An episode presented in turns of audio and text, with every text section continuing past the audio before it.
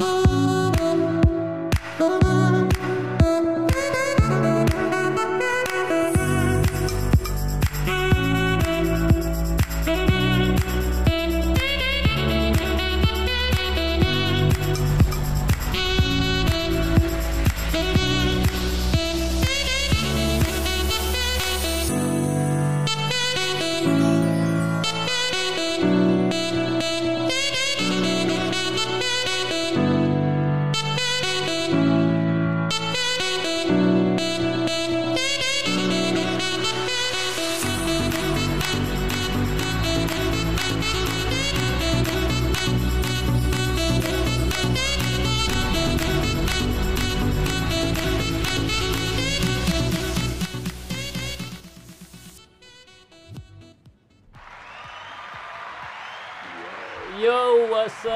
Leveli katsoja? Tiedätte mikä homma nimi? Uusi päivä, uusi mahdollisuus. Let's get it.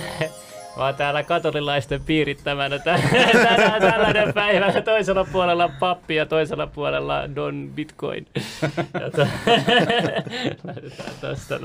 Mutta siis meillä on täällä, mennään suoraan asiaan, meillä on täällä vieraana Oskari Juurikkala, katolilainen pappi vuodesta 2016, palvelee opiskelija- ja nuorisotyössä, tutkintoa, teologian tohtori, oikeustieteen tohtori, kauppatieteen tohtori ja uu, vaikka mitä litana lista kaikenlaista. Tervetuloa tänne paikalle. Kiitos. Uhuhu. Tuossa kun mä vähän etsiskelin tietoa susta, niin mä löysin jo heti alkuun hyvän Ylen artikkelin susta, mm-hmm. missä sitten käytiin vähän tarkemmin läpi kaikkea, koska mulla on paljon kysymyksiä, kuitenkin varmasti sullekin tulee paljon kysymyksiä, jos joku tietää, että sä oot niin kuin katolilainen pappi ja Mhm. ja sitten kun Opus Dei mainitaan, niin tietenkin Da Vinci-koodista kaikki tiedät. Ja sitten varmasti, varmasti siitäkin joo. Joo, että ihan oma tota, tuttavipiirissäkin on sille, kysy, kysy, että, tota, että, että kuinka paljon to- totuuden mukaan siinä Da Vinci-jutussa on ja, ja muuta. Tuommoinen vähän kiehtoo tuommoinen mystikka muuta, mutta tota, näin aluksi, niin mi- miten, sul, miten sulle kuuluu? Erittäin hyvä, kiitos. Joo, kaikki kuuluu hyvin. Ja mitä mä kuulin, että sä oot alun perin ollut ateisti. No joo, Hevari ateisti, jos jotenkin näin mä ymmärtän. vielä, Joo, joo. joo. Ja sitten sä niin oot päätynyt katolilaisen papin. Se on niin aikamoinen, niin kuin, aikamoinen suunnanmuutos. joo, joo. Et, et, et, niin kuin, miten se on niin kuin, sulla tapahtunut toi kaikki? Joo, no siinä on aika montakin vaihetta. Et keskeytä vaan, jos mä rupean liikaa joo, joo. eh, kertoa pitkää storia, mutta et mä tosiaan kasvoin sellaisessa perheessä, joka tänä päivänä aika normaali. normaali Laita se kissa. niin, tota, joo, et meillä ei ole mitään erityistä niinku, uskonnollista virettä perheessä. Et tosi hyvä perhe monella tavalla ja semmoinen niinku, kulttuuri, taiteilijaperhe. Mun äiti oli elokuvaohjaaja Kaija Juurikkala ja sitten maalari ja niin edespäin, mutta uskonnolla ei ollut erityistä roolia. Ja, ja oikeastaan jos mä mietin sitä kokemusta lapsena, niin ei, ei melkein mitään muistoja niin kuin uskonnosta. Et ehkä kerran kävin jossain hautajaisissa ja mä taisin sieltäkin lähteä kesken pois sillä, että ää, onpa tylsää. Tai- niin kuin, se oli tosi semmoinen. Ää, ja ää, mä kasvoin siis Vantalla ennen kaikkea ja, ja Tikkurilan helluntai-seurakunnassa muistan, että käytiin jossain kouluvierailulla ja sitten mä olisin, että mikä paikka tämä oikein on. Joku soitti siellä kitara. Sitä, joo. Joo. Mut- Mulla oli jotain sellaista etsintää siinä niin kuin teini-ikäisenä, että 14- tai 15-vuotiaana mä luin jotain buddhalaisuudesta ja se oli semmoinen ensimmäinen, niin kuin, että Aa, mikä tämä juttu on. Ja, ja tota, mutta ei musta sitten buddhalaista munkkia tullut. Tullut, Eh. Harmi, no ei, ei, ei, ei, joo. Mutta sitten lukiolaisena mä innostuin filosofiasta ja se oli semmoinen niin kuin iso semmoinen tavallaan, että semmoiset elämän isot kysymykset ja elämän tarkoitus ja, ja silleen. Mutta mä olin aika ateistinen siihen samaan aikaan, että, että tota, mä ajattelin sille aika Onko selkeästi. evoluutioteoria esimerkiksi uusi? Joo, no itse asiassa silloin tämä Richard Dawkins, joka sitten, eh, Dawkins, joka tunnetaan tämmöisistä niin kuin hyvin vahvasta ateismista, niin mä luin sen kirjan Itsekäs geeni, joka on tämmöinen niin kuin, vähän niin kuin selittää genetiikalla vähän kaikkea. Ja sitten mä olin se, että joo, jee, jee, tää on kova juttu. Ja tota, sitten mä ajattelin, että kaikki usko, uskovat tyypit on sellaisia, niin kuin, että ne, ne ei vaan niin kuin ajattele, että ne on niin kuin tyhmiä. että mulla oli tosi semmoinen... Tämä on hauska, kun nyt on pappi. ja mulla oli tosi semmoinen ylpeä suhtautuminen itsessä, että en mä oikeasti tiennyt itse mistään mitään niin kuin elämästä tai uskonnoista tai mistään, mutta mä olin silleen, että noin vaan ajattelen, että mä sentään ajattelen. Niin kuin, että... Mutta siinä mielessä mä voin hyvin ymmärtää näitä niin kuin Dawkinsia ja muita, että niillä on vähän samanlainen mun mielestä. Semmoinen mm. hybris tavallaan. Että... Niin. Mut, siis, siis katolilaisilla, onko se niinku, tö, tö, miten se niinku evoluutio teoria uskominen sitten menee siellä kato, Uskotaanko niinku millään tasolla, tasolla siihen? Esimerkiksi noin gurut esimerkiksi uskoo niin, ja. ja tälleen, mutta mut niinku, miten sitten niinku jossakin henkisessä piirissä on enemmän kuin toiset. Mulla itsellä se isoin kysymys oli valat ja delfiinit. Mä ymmärtänyt, niinku, miten, miten se niiden niinku, kehitys niinku, päätyi okay. siihen pisteeseen, kun niillähän se joutuu hengittämään sillä, sillä reijällä juttu, mutta mut, niinku, wow. mikä, mikä se evoluution taso on sitten niinku, uskomisen siis taso? Katolisessa kirkossa ihan yleisesti hyväksytään, että, että evoluutioteoria on varmaan totta, että se on niinku tieteellinen kysymys. Ei, ei siinä juuri ongelmaa. Okay. Et se on enemmän tämmöiset tietyt protestanttiset, varsinkin fundamentalistiset piirit, jotka on sitten ottanut semmoisen niinku kriittisen kannan evoluutioteoriaa. Okei. Okay. Toinen juttu, mihin haluan tietää, että miksi, miksi katolilaisia kiinnostaa niin paljon avaruus, kun siellä on se maailman isoin, okay. jos mä oikein muistan, niin tota, toi, millä katsotaan, teleskoop, tähti, Aa, tähti, niin joku toi tähtitorni. Va- Vatikaanissa on sellainen iso. Joo. Miksi? En ole ihan varma. Siis mun teologian väitöskirjan ohjaaja on itse asiassa tähtitieteilijä Aha, ensin. Okay. Se on löytänyt jonkun, se on nimennyt jonkun tähdenkin. Se on ollut sellainen tosi lahjakas mm. Sitten se rupesi teologiksi. Se on tosi kiinnostunut kanssa. En mä tiedä, mistä se johtuu. Olisiko siinä yksi tietty tämmöinen niin kuin kiinnostus ylipäänsä tietoa kohtaan aika iso. Ja sitten e, silloin, kun tähtitiede kehittyi paljon, tai luonnontieteet silloin niin kuin uudella ajalla 1500-1700-luvulla ja niin edespäin, niin katolisessa kirkossa jesuitoilla oli aika iso merkitys. Ja monet niistä oli sitten semmoisia, että ne rupesivat tekemään kaikkea niin kuin luonnontiedettä. Et se varmaan selittää sitä. Okei, okei. Ja sitten sä sanoit, että tai, et, siis tässä artikkelissa puhuit, että mm-hmm. en mä tiedä sanoit sä vai joku muu, mutta että sä niin kuin, aika korkeasti koulu, sä olit menossa laki, ei, mihin, mihin sä olit menossa, onkin kuitenkin lakipuolella, joka niin kuin, siis sä oot paljon niin kuin, opiskeluasioita ja sus on, niin kuin, sä oot aika fiksu mies sillä tavalla, mitä mä ymmärsin. Joo, y- ymmärsin tosta, tosta, tosta noin. No, pistääkö toi uutinen tuohon noin, niin, kato, no, niin kaikki va- tietää, että mistä mä puhun.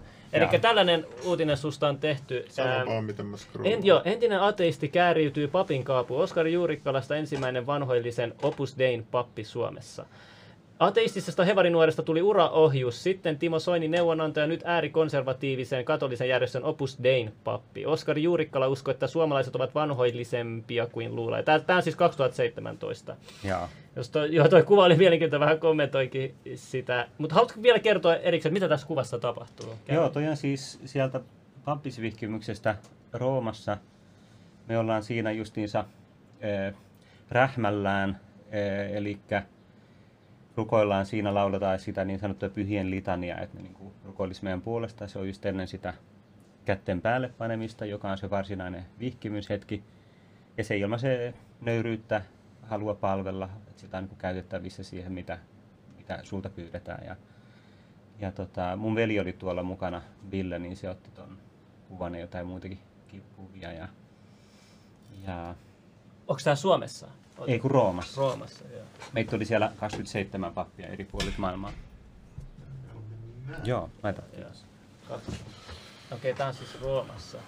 Joo. Joo, siis mä olin e- eka kerta menossa Roomaan just kolme päivää ennen kuin matka oli tulossa, niin tuli tämä koronajuttu ja mä en päässyt jaa. sinne. Joo, mutta ehkä tämäkin on joku johdatuksen juttu, mutta ehkä se aika sitten koittaa, kun koittaa. Niin, niin mielenkiintoinen paikka kyllä. Vierailemisarvoinen. Joo. Tässä sitten lukee, että, tota, Rooma, valkoisiin kaapuihin pukeutuneet nuoret miehet makavat Vatsalan kirkon lattialla. Piispa istuu heidän yläpuolella alttari edessä olevalla tuolella. Koko kirkko on täynnä vieraita hyhtyvät piispan hartaaseen lauluun. Yksi lattialla ojentuneesta miestä on suomalainen Oskari Juurikkala. Ele tarkoittaa alistumista Jumalan tahtoon. Mä oon kuullut, että alistuminen esimerkiksi muissakin uskonnon piirissä, että, että niin kun sä alennut, niin sitten sut sitten ylennetään, nostetaan. Mm, et, mm. Et, et, onko, se sit, onko se symbolinen enemmän, onko siinä sitten jotain muuta, muutakin siinä, että alennutaan niin. korkeamman on, voiman edessä? Tavallaan joo, se on hirveän keskeinen ajatus, että niin kuin Jeesus sanoi, että ne, jotka itsensä alentaa, ne ylennetään. Ja, että se on jotenkin se tämmöinen niin kuin Jumalan logiikka, mä itse ajattelen sitä sille, jos ihan suoraan sanotaan, että Jumala itse on jollain tavalla nöyrä. Mm. Että niin kuin, jos miettii esimerkiksi sitä, että Jumala jollain tavalla niin kuin kätkeytyy aika paljon, että usein ihmiset, varsinkin ateistit, niin kysyy sille, no jos Jumala on olemassa, niin miksei se näyttäydy selvemmin.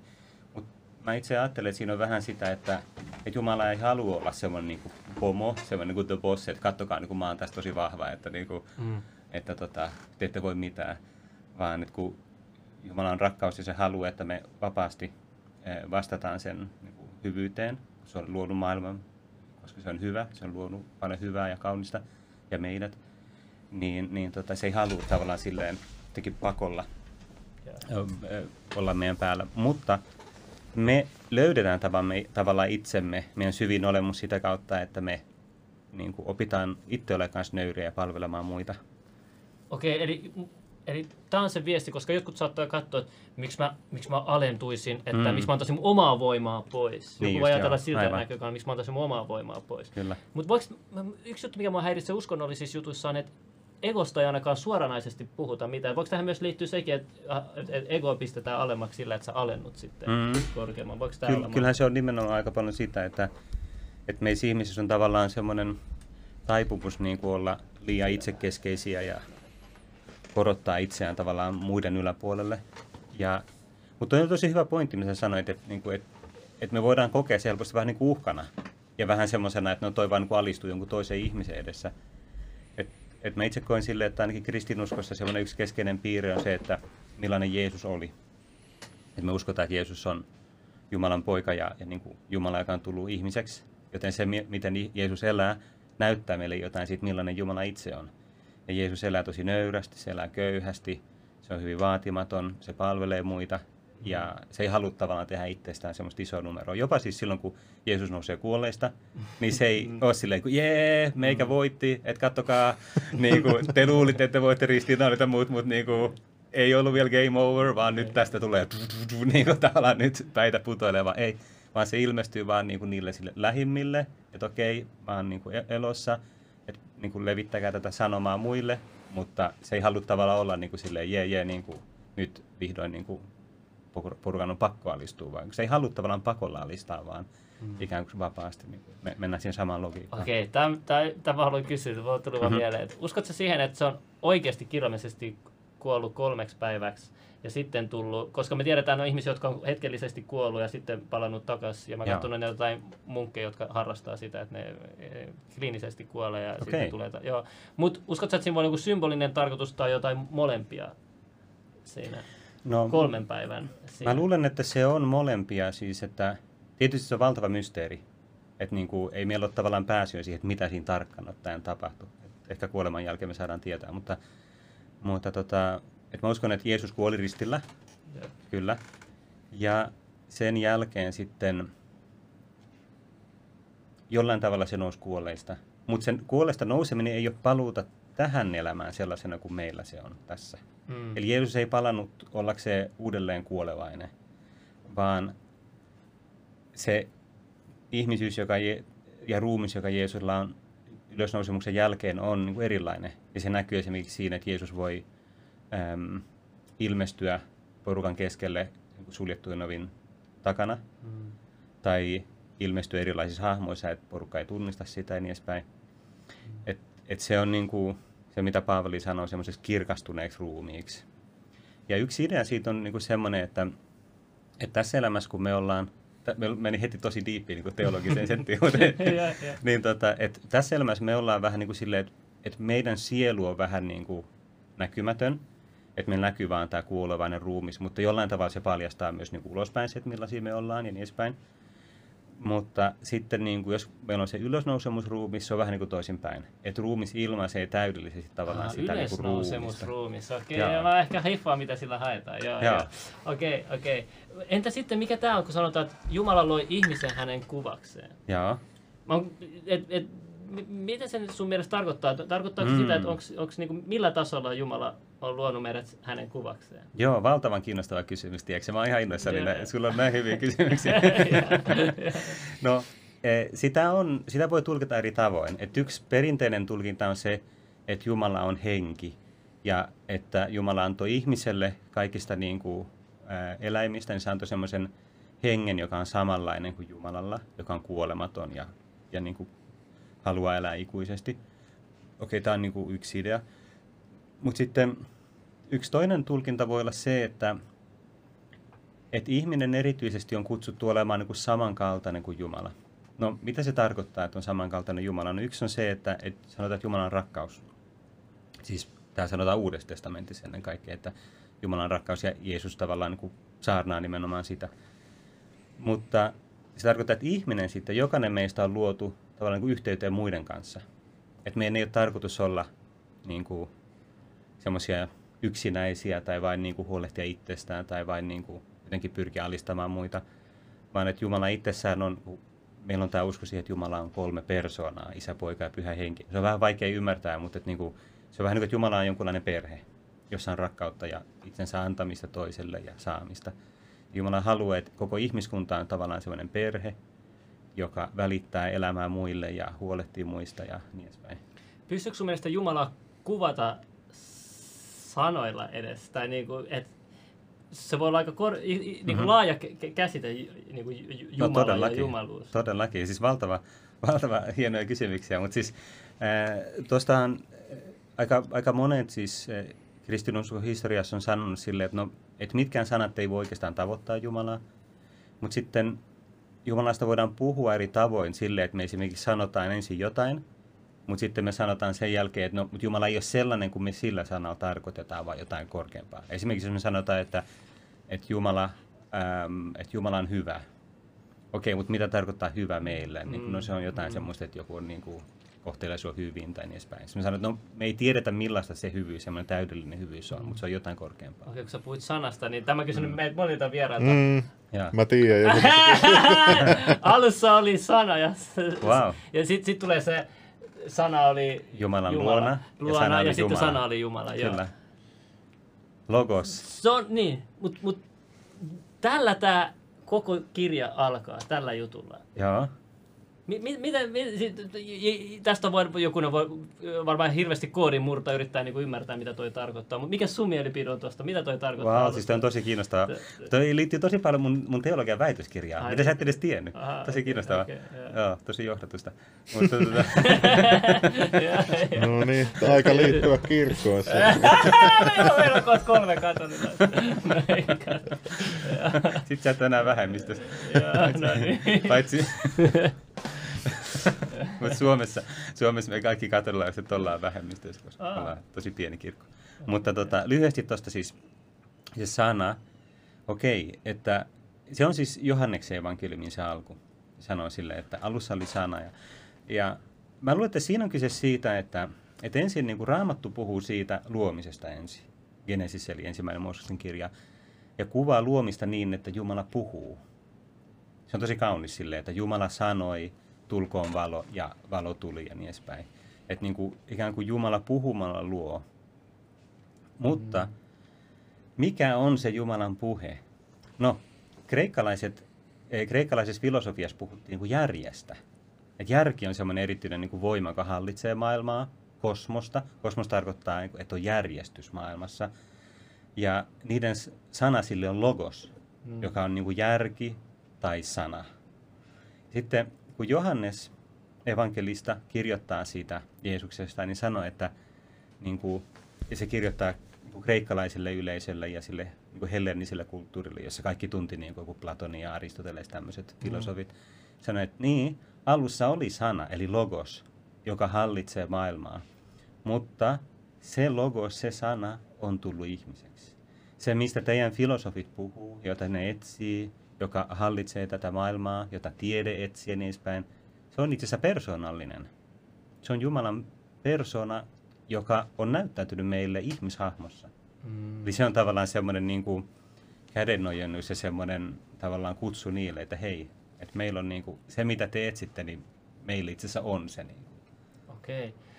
Okei, mielenkiintoista. Nyt mä haluan kysyä, tuli hetkeksi Ro- Rooma esille muuta, niin Joo. Yhden jutun mä oon huomannut yhtäällisyyden Jeesus ja Zeuksella.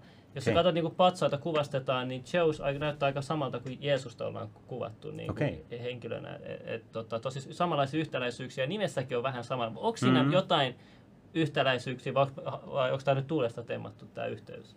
Mä en ole ihan varma tuosta, mm, että Zeus on tietysti siinä kulttuurissa se korkein jumala. Mm. Niinhän se idea, että on erilaisia jumalvoimia. Se täytyy tosin ymmärtää, että kun ne puhuu erilaisista jumalista, niin ne ei tarkoita ihan samaa kuin me sanotaan sitten tämmöisessä juutalaiskristillisessä ideassa Jumalasta, vaan ne tarkoittaa erilaisia niin kuin henkihahmoja. Vähän niin kuin me voitaisiin sanoa jotain enkeleitä tai niin edespäin. Mm. Semmoisia voimia. Mutta Zeus on jollain tavalla ää, siinä ää, niin kuin kreikkalaisessa kulttuurissa semmoinen ikään kuin se varsinainen Jumala, ikään kuin se alkuperäinen Jumala, josta sitten muut on lähtöisin. Et siinä mielessä voi sanoa, että siinä on jotain samaa, että Jeesus on ikään kuin todellinen Jumala, eikä vaan joku luotu olento.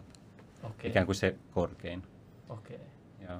okei, mielenkiintoista. joo.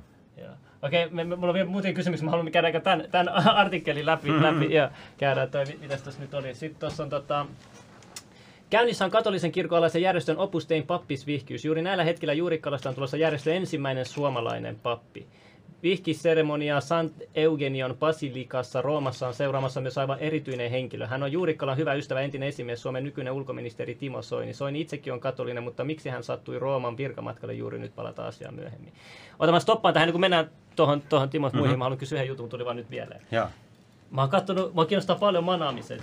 Mä olin nyt tässä niin hyvä tilaisuus. Ai niin, joo, niin onkin, joo. joo. Niin joo, mä Joo, tajusin ihan alussa puhuit silloin näistä. Ja mä oon kattonut, mä oon kattonut yhden dokumentin, missä oli Father Ama- Amato, Amato, mikä, muista mikä se nimi, ehkä sä tiedät sen, mutta se menehtyi vähän sen aikaa. Semmoinen italialainen. Joo, joo Father Amat, joku, mutta se, oli, mutta se oli tosi arvostettu mana ja äh, papissa Gabriele Amart. Joo, varmaan. se, joo, se oli se. Amort. Se oli, joo, Amort. se oliko 92 vuodesta tai Niin jotain justiin. joo. Mä oon lukenut sen No niin, kirjan. no niin, no niin, tiedät, voi yes. Kyllä. Okei, Netflix julkaisi eh, dokkarin siitä. Ai jaa. Se, se, joo, ensimmäistä kertaa video, video kuvattiin Manaus. Oho. Joo, ja siinä näkyy, niin kun se naisen ääni muuttuu ja kaikkea. Se, se, se, se, jengi ei usko sitä todeksi sitä dokumenttia, vaikka siinä on Niin. oikeat henkilöt kyseessä siinä Mm, dokkarissa. mm. Se näyttää, mä voin kuvitella. Ja, ja, no, mut, mut anyway, mua, mua on aina kiinnostanut se, että miksi katoli, kaikki viralliset manajat tulee katolilaisesta kirkosta. Onko se se, Mm. mi, mistä se johtuu, että siellä koulutetaan kaikki niinku, niinku Mm. manajat. Niinku, tulee, totta kai Jaa. muslimeilla on omat manajat ja muita tällaiset, mutta niinku,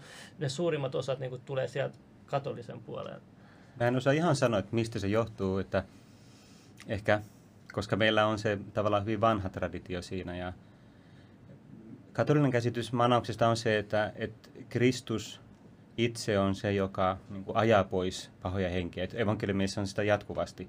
Täällä Jeesus sanoi, että niin kuin, se käskee tavallaan Niin, jotain siirtyy pahaa henkeä poistumaan, esimerkiksi. Niin.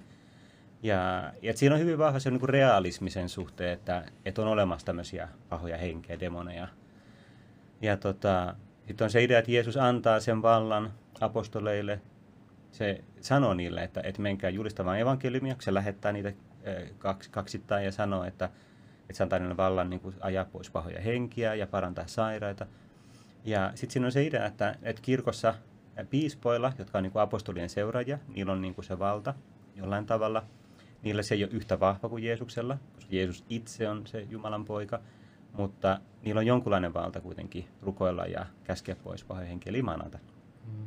Ja äm, piispat yleensä sitten delegoi sen jollekin papille, joillekin papeille, jotka on vähän varttuneita ja kokeneita ja nöyriä ja niin edespäin. Siellä on tiettyjä ehtoja, mitä pitää olla.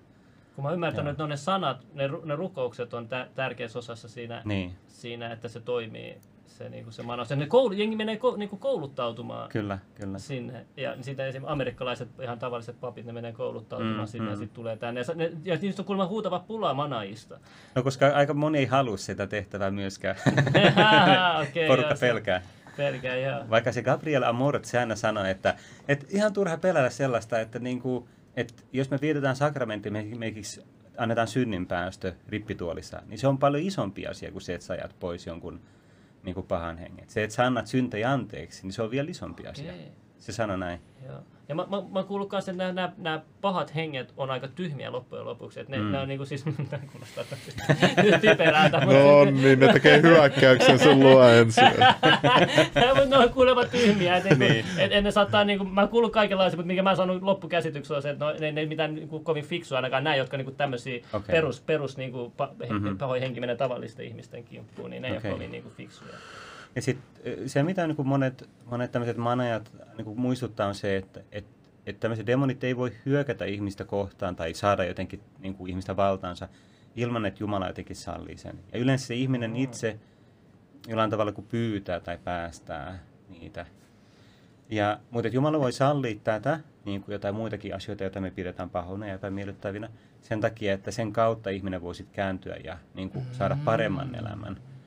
Että tavallaan, että aika monet ihmiset, jotka sitten on kokenut tämmöistä niin kuin, riivaamista, niin sitten sitä kautta on itse löytänyt Jumalan, vaikka ne ei aiemmin esimerkiksi uskonut Jumalaan. Mielenkiintoinen perspektiivi. Mm, mm. Ja, ja... Okei, no mi- mikäs tää siis, tässä oli hirveästi nyt uutisia tästä, kun...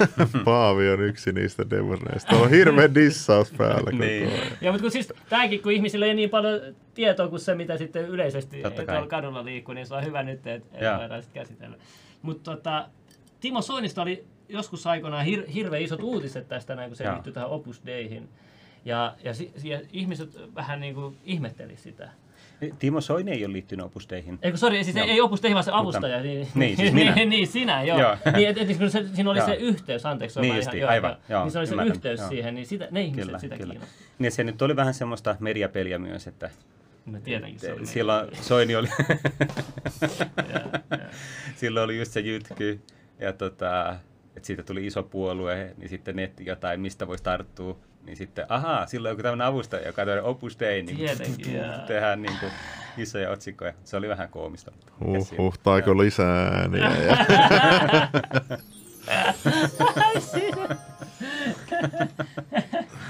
Joo. Niin, Siinä se on. Ja tä, tässä on nyt kuva tota, pappimisvihkimisestä Roomassa. Joo, toi oli siitä mun ensimmäisestä messusta silloin vihkimyksen jälkeen. Se oli tosi kaunis. Huh, huh. Mikä tää, onko tää joku ki- kultainen?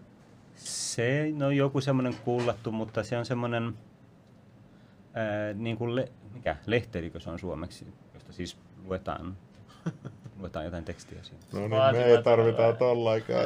Niin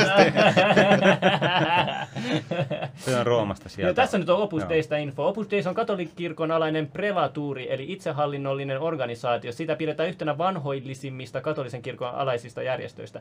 Opus Dei ajautui julkisuuden valokeilla 2000-luvun alussa kirjailija Dan Brownin menestysromanin myötä. Brownin Da Vinci-koodi esitti Opus Dein salamyhkäisenä kulissien takaista poliittista valtaa käyttävänä maailmanlaajuisena salaliittona.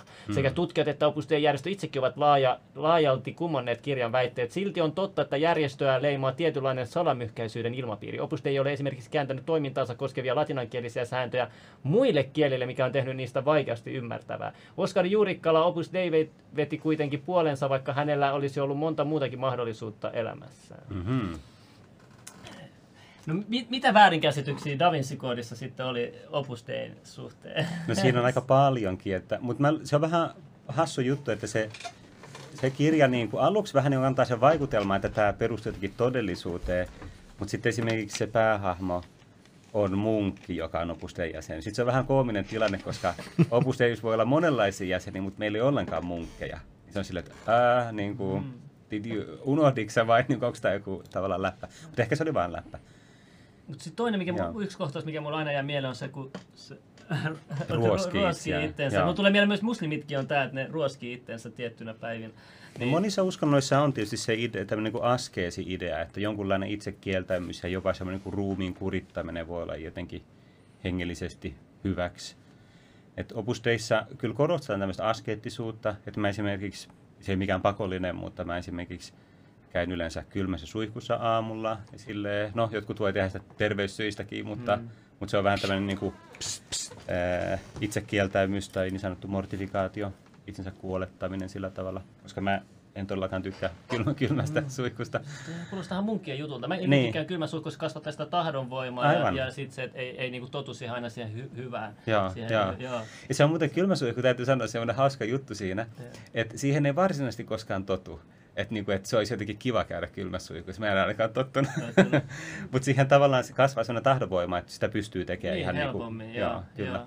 Mutta mut, mut sekin, Joo. kun, sä, sä, kun, sä aja, sä, sä jo, kun se on ohjelmoitu kanssa, että hei, kylmä suihku ei, ei tunnu hyvältä ja, ja, Mm. ja ennen kuin sä laitat päälle, niin sä oot jo valmis, mutta se pitää vaan muuttaa se perspektiivi siihen. Joo, niin, niin sit se, jotkut sanoo, että kun, sä, kun tulee joku tietynlainen kipu, jos sä vaan keskityt pelkästään siihen kipuun, niin Mm. se jopa katoaa pois. Niin. Et, et, tota, mutta ihmisillä on erilaisia kikkoja sitten tämmöiseen Kyllä, asioihin. kyllä. Mutta on aina mielenkiintoista kokeilla kaikki juttuja. Mutta mä en itse tykkää, en, en, en ole samaa mieltä just siitä, että, pitäisi olla aina siinä mukavuusalueella ja aina sitä Niin. ruokaa, mikä maistuu parhaalle ja su, Mm. su, kuuma suihku tuntuu parhaalle. Ei se, se, ei niinku, ei se, se, Mielestäni on tosi tärkeä aihe tänä päivänä siinä mielessä, että, että me eletään semmoista aikaa, joka on tosi mukava monella tavalla. Mm. Siis meillä on kaikenlaisia mukavuuksia ja sitten meistä tulee helposti silleen niin kuin huonolla tavalla pehmeitä. Ja se helposti johtaa siihen, että me ei oikein osata sitten haastaa itsemme, kun meidän pitäisi haastaa. Tavallaan se niin tahdonvoiman puute ja silleen, että mä oon just niin nuorisotyössä paljon, niin huomaan joskus nuorten kanssa silleen, että niillä on vähemmän vapautta, koska ne on silleen, että aah, tää on vaikea, mä niinku aah. Mut sitten ne ei pysty toteuttaa itteensä. Et, et meidän täytyy niinku haastaa itsemme ja Mm. toisiimme niinku niin, ylittämään sä oot rajoja. ollut siis nuor- nuorten kanssa tekemisissä, niin just, just Mm. siellä mä, mä, mä, mä, monesti sanonut, että jos sä katsot niin miten luonto toimii kaikki, niin vahvuuttahan kuunnellaan kaikista. Ne vahvathan niin selviytyy ja ne lisääntyy ja, Mm. ja, niin kuin, ja niin kuin, tuntuu, että luonto arvostaa niin kuin vahvuutta eniten ja, ja se on niin kuin katoava luonnonvara ihmisissä varsinkin. Mm, nyt, että mm. Sanotaan, että hyvät ajat te- tekee sit vahvoista heikkoja ja sitten Niin huonot ajat taas tekee ihmisistä vahvoja. Mm. Niin nyt, nyt tuntuu, että me ollaan siinä pisteessä, että niin kuin loukkaannuttaa ihan joka asiasta ja ei, Mm. ei, ei, ei, ollaan koko ajan mukavuusalueen sisäpuolella, ei mennä niin kuin, että se vahvuus on katoava luonnonvara ja Joo. se on mun mielestä vähän vaarallistakin Mm. jopa. Mutta toisaalta meidän täytyy yhdistää sitä, että, että meillä on semmoista vahvuutta, mutta sitten meillä on myös esimerkiksi lempeyttä.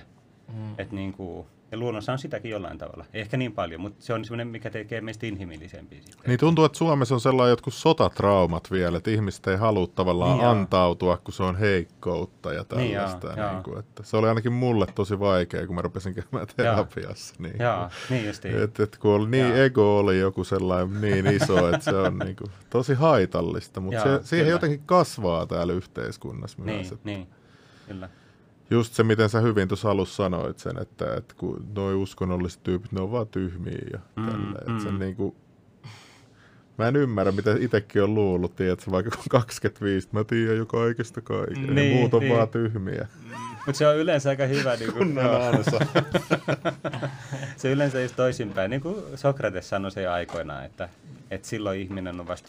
Että jos ihminen on oikeasti viisas, niin se kokee, että no mä en oikeastaan tiedä kauheasti niin kuin mistään mitään. Se jotenkin tajuaa sen oman tietonsa rajat. Mm. Joo. Yeah.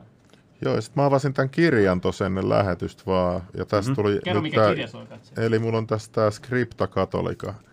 Ja täällä on niinku jesuitot teatterimiehinä. Ja nyt meillä on täällä ollut se yksi salaliittoäijäkin oli mukaan oli joku mafiooso jesuiitta ja Ja, joku mikä se oli se Tesla-mies.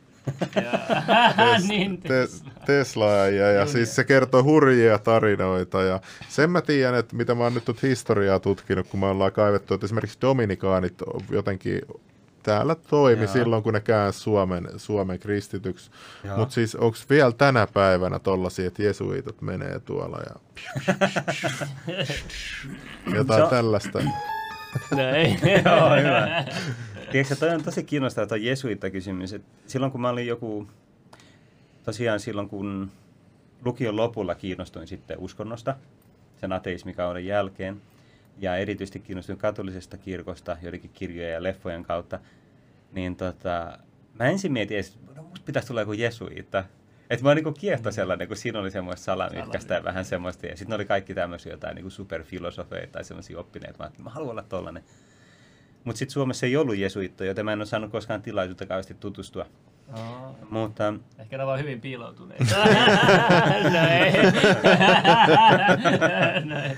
Mutta se, on- se tämmöinen niinku salamyhkäisyys ja se, että ne on niinku tämmöisiä jotenkin kulissien takana, se liittyy siihen, että jesuitat järjestönä syntyy 1500-luvulla. Just samaan aikaan, kun tapahtuu protestanttinen reformaatio, eli Luther ja Calvin ja niin edespäin. Ja sitten sen seurauksena esimerkiksi Pohjoismaat, niin kuin Ruotsi ja Suomi mukaan luettuna, niin tota, tulee luterilaiseksi. Sitten täällä kielletään katolinen uskonto. Samoin Englannissa tulee se anglikainen kirkko ja kielletään katolinen uskonto. Niin jesuitat tuli silloin vähän niin kuin semmoisia niin kuin, koki olevan semmoisia paavin sotureita, että okei, me niin kuin mennään sinne, me kuollaan marttyyri, me mennään niin kuin salaa. Mä suosittelen yhtä kirjaa, se on englantilainen kirja, jos, jos, jos tykkää lukea, um, The Autobiography of a Hunted Priest, eli niin kuin metsästetyn papin tai jahdatun papin oma elämäkerta. Se on tosi kiinnostava, siis tosi tarina, jonka kirjoitti semmoinen John Gerard Englannissa. Se oli siis semmoinen, joka kääntyi katoliseksi, sitten sit tuli jesuitta ja sitten se lähetettiin takaisin Englantiin kuningatar Elisabetin aikaan, jolloin katolisena pappina toiminen oli niin kuin, että se on kuoleman tuomio. Ja, ja tota, mutta sitten se, sit se itse asiassa jonkun petturin takia, sen se oli kaikissa niin kuin tämmöisissä siellä maaseudulla niin kuin, just silleen niin salamykyisesti toimi pappina ja siellä oli paljon katolilaisia, jotka niin halusivat, että olisi joku pappi, mutta se oli kiellettyä. Sitten joku petturi tota, tai tämmöinen niin kuin vakoja-tyyppi niin kuin oli siellä, teeskenteli katolilaista ja sitten se paljasti sen. Sitten pantiin London Toweriin, niin sitä kidutettiin siellä, se on kuvaa kaikkea sitä, miten sitä kidutettiin siellä ja, ja tota, sit se, se on ihan semmoinen niin kuin, ä, elokuvakirja, koska sitten se luo semmoisen niin salakirjoitusjärjestelmän, se onnistuu lahjomaan jonkun vartijan, joka tuo sille jotain juttuja, ja sitten se kirjoittaa jollain sitruunalla niin kuin semmoisia kirjeitä, salakirjoituskirjeitä, ja mm-hmm. sitten se onnistuu pakenemaan sieltä London Towerista kaikki. Et se on ihan mahtava kirja. Mm-hmm. Mutta se pointti on, että se oli niin kuin jesuitta, joka oli silleen niin kuin salaa siellä. Ja sitten Ruotsissa oli ihan samanlaisia. Mutta sen takia nämä protestantit, kun ne ties, nämä hemmetin jesuita on tämmöisiä niin fiksuja tyyppejä, jotka tulee tänne salaa ja muuta, niin ne rupesivat luomaan kaikkea propagandaa niitä vastaan. Että kaikki piirustuksia ja tarinoita, ihan sitä myötä, että Suomessa joku Sakarias Topelius, siinä, mikä sen maamme kirjassa, siellä on jotain tarinaa tämmöisestä pahasta Hieronymus-nimisestä jesuitasta, joka kaappaa lapsia tai jotain, en tiedä mitä se tekee, niin kuin, mutta tota, että se oli semmoinen kuin vastareaktio. Okei. Eikö ne ryöstänyt kaikki nämä kirkot täältä sun muuta silloin, kun tämä käännettiin? Joo. Mutta mi- miksi, mitä silloin tapahtuu, että noin pysty tapahtuu? Että oliko va- toi niinku mm. Rooma silloin heikko vai oliko mä en muista historiaa. Joo, tota, no siis Rooma oli kyllä tosi heikko, että se oli yksi tekijä, että Paavi oli ollut mon- monta vuosikymmentä niin kuin tosi heikossa jamassa, tai siis niin kuin moraalisesti.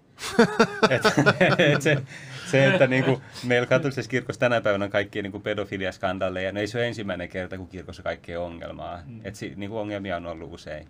Et se on niinku Mutta miksi siellä kirkon osa. sisällä ei ole sellaista kunnon rangaistusta kuin jollain muslimeilla, että se on Joo. siinä se sen miehen henki. Niin. Että se sitten pelottaisi niitä muita uskonoppineita. Niinku, niinpä, kun niinpä. tuntuu, että aina kuulee, että joo, että tämä pappi vaan siirrettiin jonkin toiseen niinpä. maahan jatkaa toimintaa. Mutta se on just se ongelma, että, että varsinkin 60-70-luvulla tuli sellainen kulttuuri, että korostettiin vain semmoista armeliaisuutta. Mutta sitten, okei, se on hyvä korostaa sitä, mutta sitten katso vähän se, mistä puhuttiin, että pitää olla vaatia mm. sitä niin kuin, kovaa puolta myös. Muuten katoaa se tasapaino. Niin. Että ei voi olla oikeudenmukainen, jos aina vaan antaa kaikille anteeksi. Sitten sä annat anteeksi, niin kuin niilläkin on pahoja pahiksille, niin sitten ne saa vaan enemmän. Niin kuin... Tuntuu, että se on se meininki täällä nykyään. Ja, niin. Ja. niin. Joo. Tasapaino ylläpitäminen on aina vaikeaa. Kyllä, näin on. Näin on. Mutta tosiaan niin, sitten toinen juttu oli se, että, että Pohjoismaissa niin kuningas kuitenkin hallitsi ja kuningas sanoi, että nyt homma muuttuu. Se halusi ne omaisuudet, se halusi ne kirkon kullat ja muut, kato. Ja, ja tota, sitten porukka, niin kuin, jotkut vastusti, jot monet mukautui pikkuhiljaa se muuttuu. Että... Niin kuin tuntuu, että nykyään kun katsoo protestanttimenoa, että se on niin kaukana esimerkiksi mitä katolilaisuus on, vaikka ne mm-hmm. oli niin kuin, että siellä on mennyt ihan niin kuin irvokkaaksi toi meininki. Ja Ai Päivi Räsänen paljasti täällä, että siellä on vapaamuurareitakin papistossa ja niin, kaikkea. Niin, että, ku, ku, ku, niin, koska katolisessa kirkossa on, kie, sen mä tiedän, että se on kielletty, niin jaa, tuntuu, tuntuu niin kuin, että on mennyt ihan ylös alasin koko niin. Niin, niin Sitten on tämä ortodoksi kirkko ja sitten niin tuolla Venäjän puolella tuntuu, että se niiden kirkko on pysynyt aika vahvana. Niin kuin, että ne, ne, ne, ne ei ole niin kuin sluivaantunut. Pitääkö tämä paikkansa? No se on ehkä ihan oma lukunsa, mutta tietysti kyllä Neuvostoliitossa oli tosi vaikeaa ortodoksikirkolla. Että, että kyllähän KGB, niin kuin, aika monet papit ja piispat oli KGB-miehiä. Silleen, että, Aha, okei, okay, mä en tiedä. Joo. Okay. Sitten mä just luin yhtä kirjaa Suomessa, on semmoinen entinen suurlähettiläs mikä sen nimi oli? Sen kirjan nimi on Patriarkkoja ja oligarkkeja. se kertoo tätä vähän niin kuin taustaa. Siis näitä soluttautuja joka puolella. Ei jesuitat kuuti, niin ihan vainoissa nyt Niin kuin me, meille lähetti joku yksi entinen vapaamuurisen passi ja sitten hän väitti, että heidän vapaamuuraritemppeli on infiltroitunut jesuittoja. Jaa. Joo, näin hän väitti. Okei. Se lähetti meille kyllä tosi paljon niin kuin vakuuttavaa materiaalia, mutta en mä sitten tiedä. No mä, mä voisin kyllä hyvin kuvitella, että ne on infiltroitunut jesuit, koska jesuitissa tapahtui joku tosi iso muutos silloin 60-luvulla, että ne, niiden tyyli muuttui ihan täysin, mutta se on ihan oma lukunsa kyllä. Oh, joo. Okay. Ne on vähän semmoisia pehmoja nykyään. Mutta mitä Dominikaaneille kävi, kun sen mä tiedän, että ne oli mukaan kaikessa niinku Ranskan, ei kun tuolla Espanjan sodissa ja, ja täälläkin oli tekemässä kaikkea kepposia silloin, kun tätä maata käännettiin. että niinku, et, Jaa. et mitä ne nykyään duunaa? Niitä on aika paljon kyllä, mutta on aika vähän silleen, ne ei ole koskaan ollut niin semmoisia niin kiistanalaisia kuin jesuitat. Okei. Okay. Suomessahan on ö, dominikaaneja, Joo, niin, no 1200-luvusta Ritarikadulla. kuulemma on ollut, Niin. joo. ja ne, ne palasi silloin 1900-luvun al- alkupuolella. Okei. Okay. Joo. Jumala ei löydä kirkkoa, jos ei kultaloista.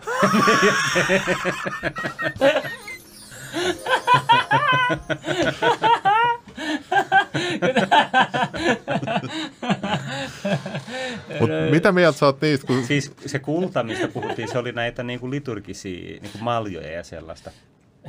Joo, mutta mut tää, siis... Mä haluan kysyä sitä, kun sä näytit täällä, meidän tällaisen salaliittojakson, niin sä näytit Vatikaaniin, siitä jostain rakennuksesta tulee käärme tai jotain, Okei, niin onko se joku niin. symbolinen juttu vai mikä se on? Siis Vatikaanissa on paljon kaikkea kyllä oikeasti loppujen Niin. lopuksi symbolisia asioita ja juttuja. Mm, ja, mm. ja mitä, mitä nyt jo- joulun alla, viime joulun alla tuli jotain uusia, uusia patsaita, ne oli vähän outoja. Ai jaa. Joo, Joo. Mitä mä- sieltä tulee?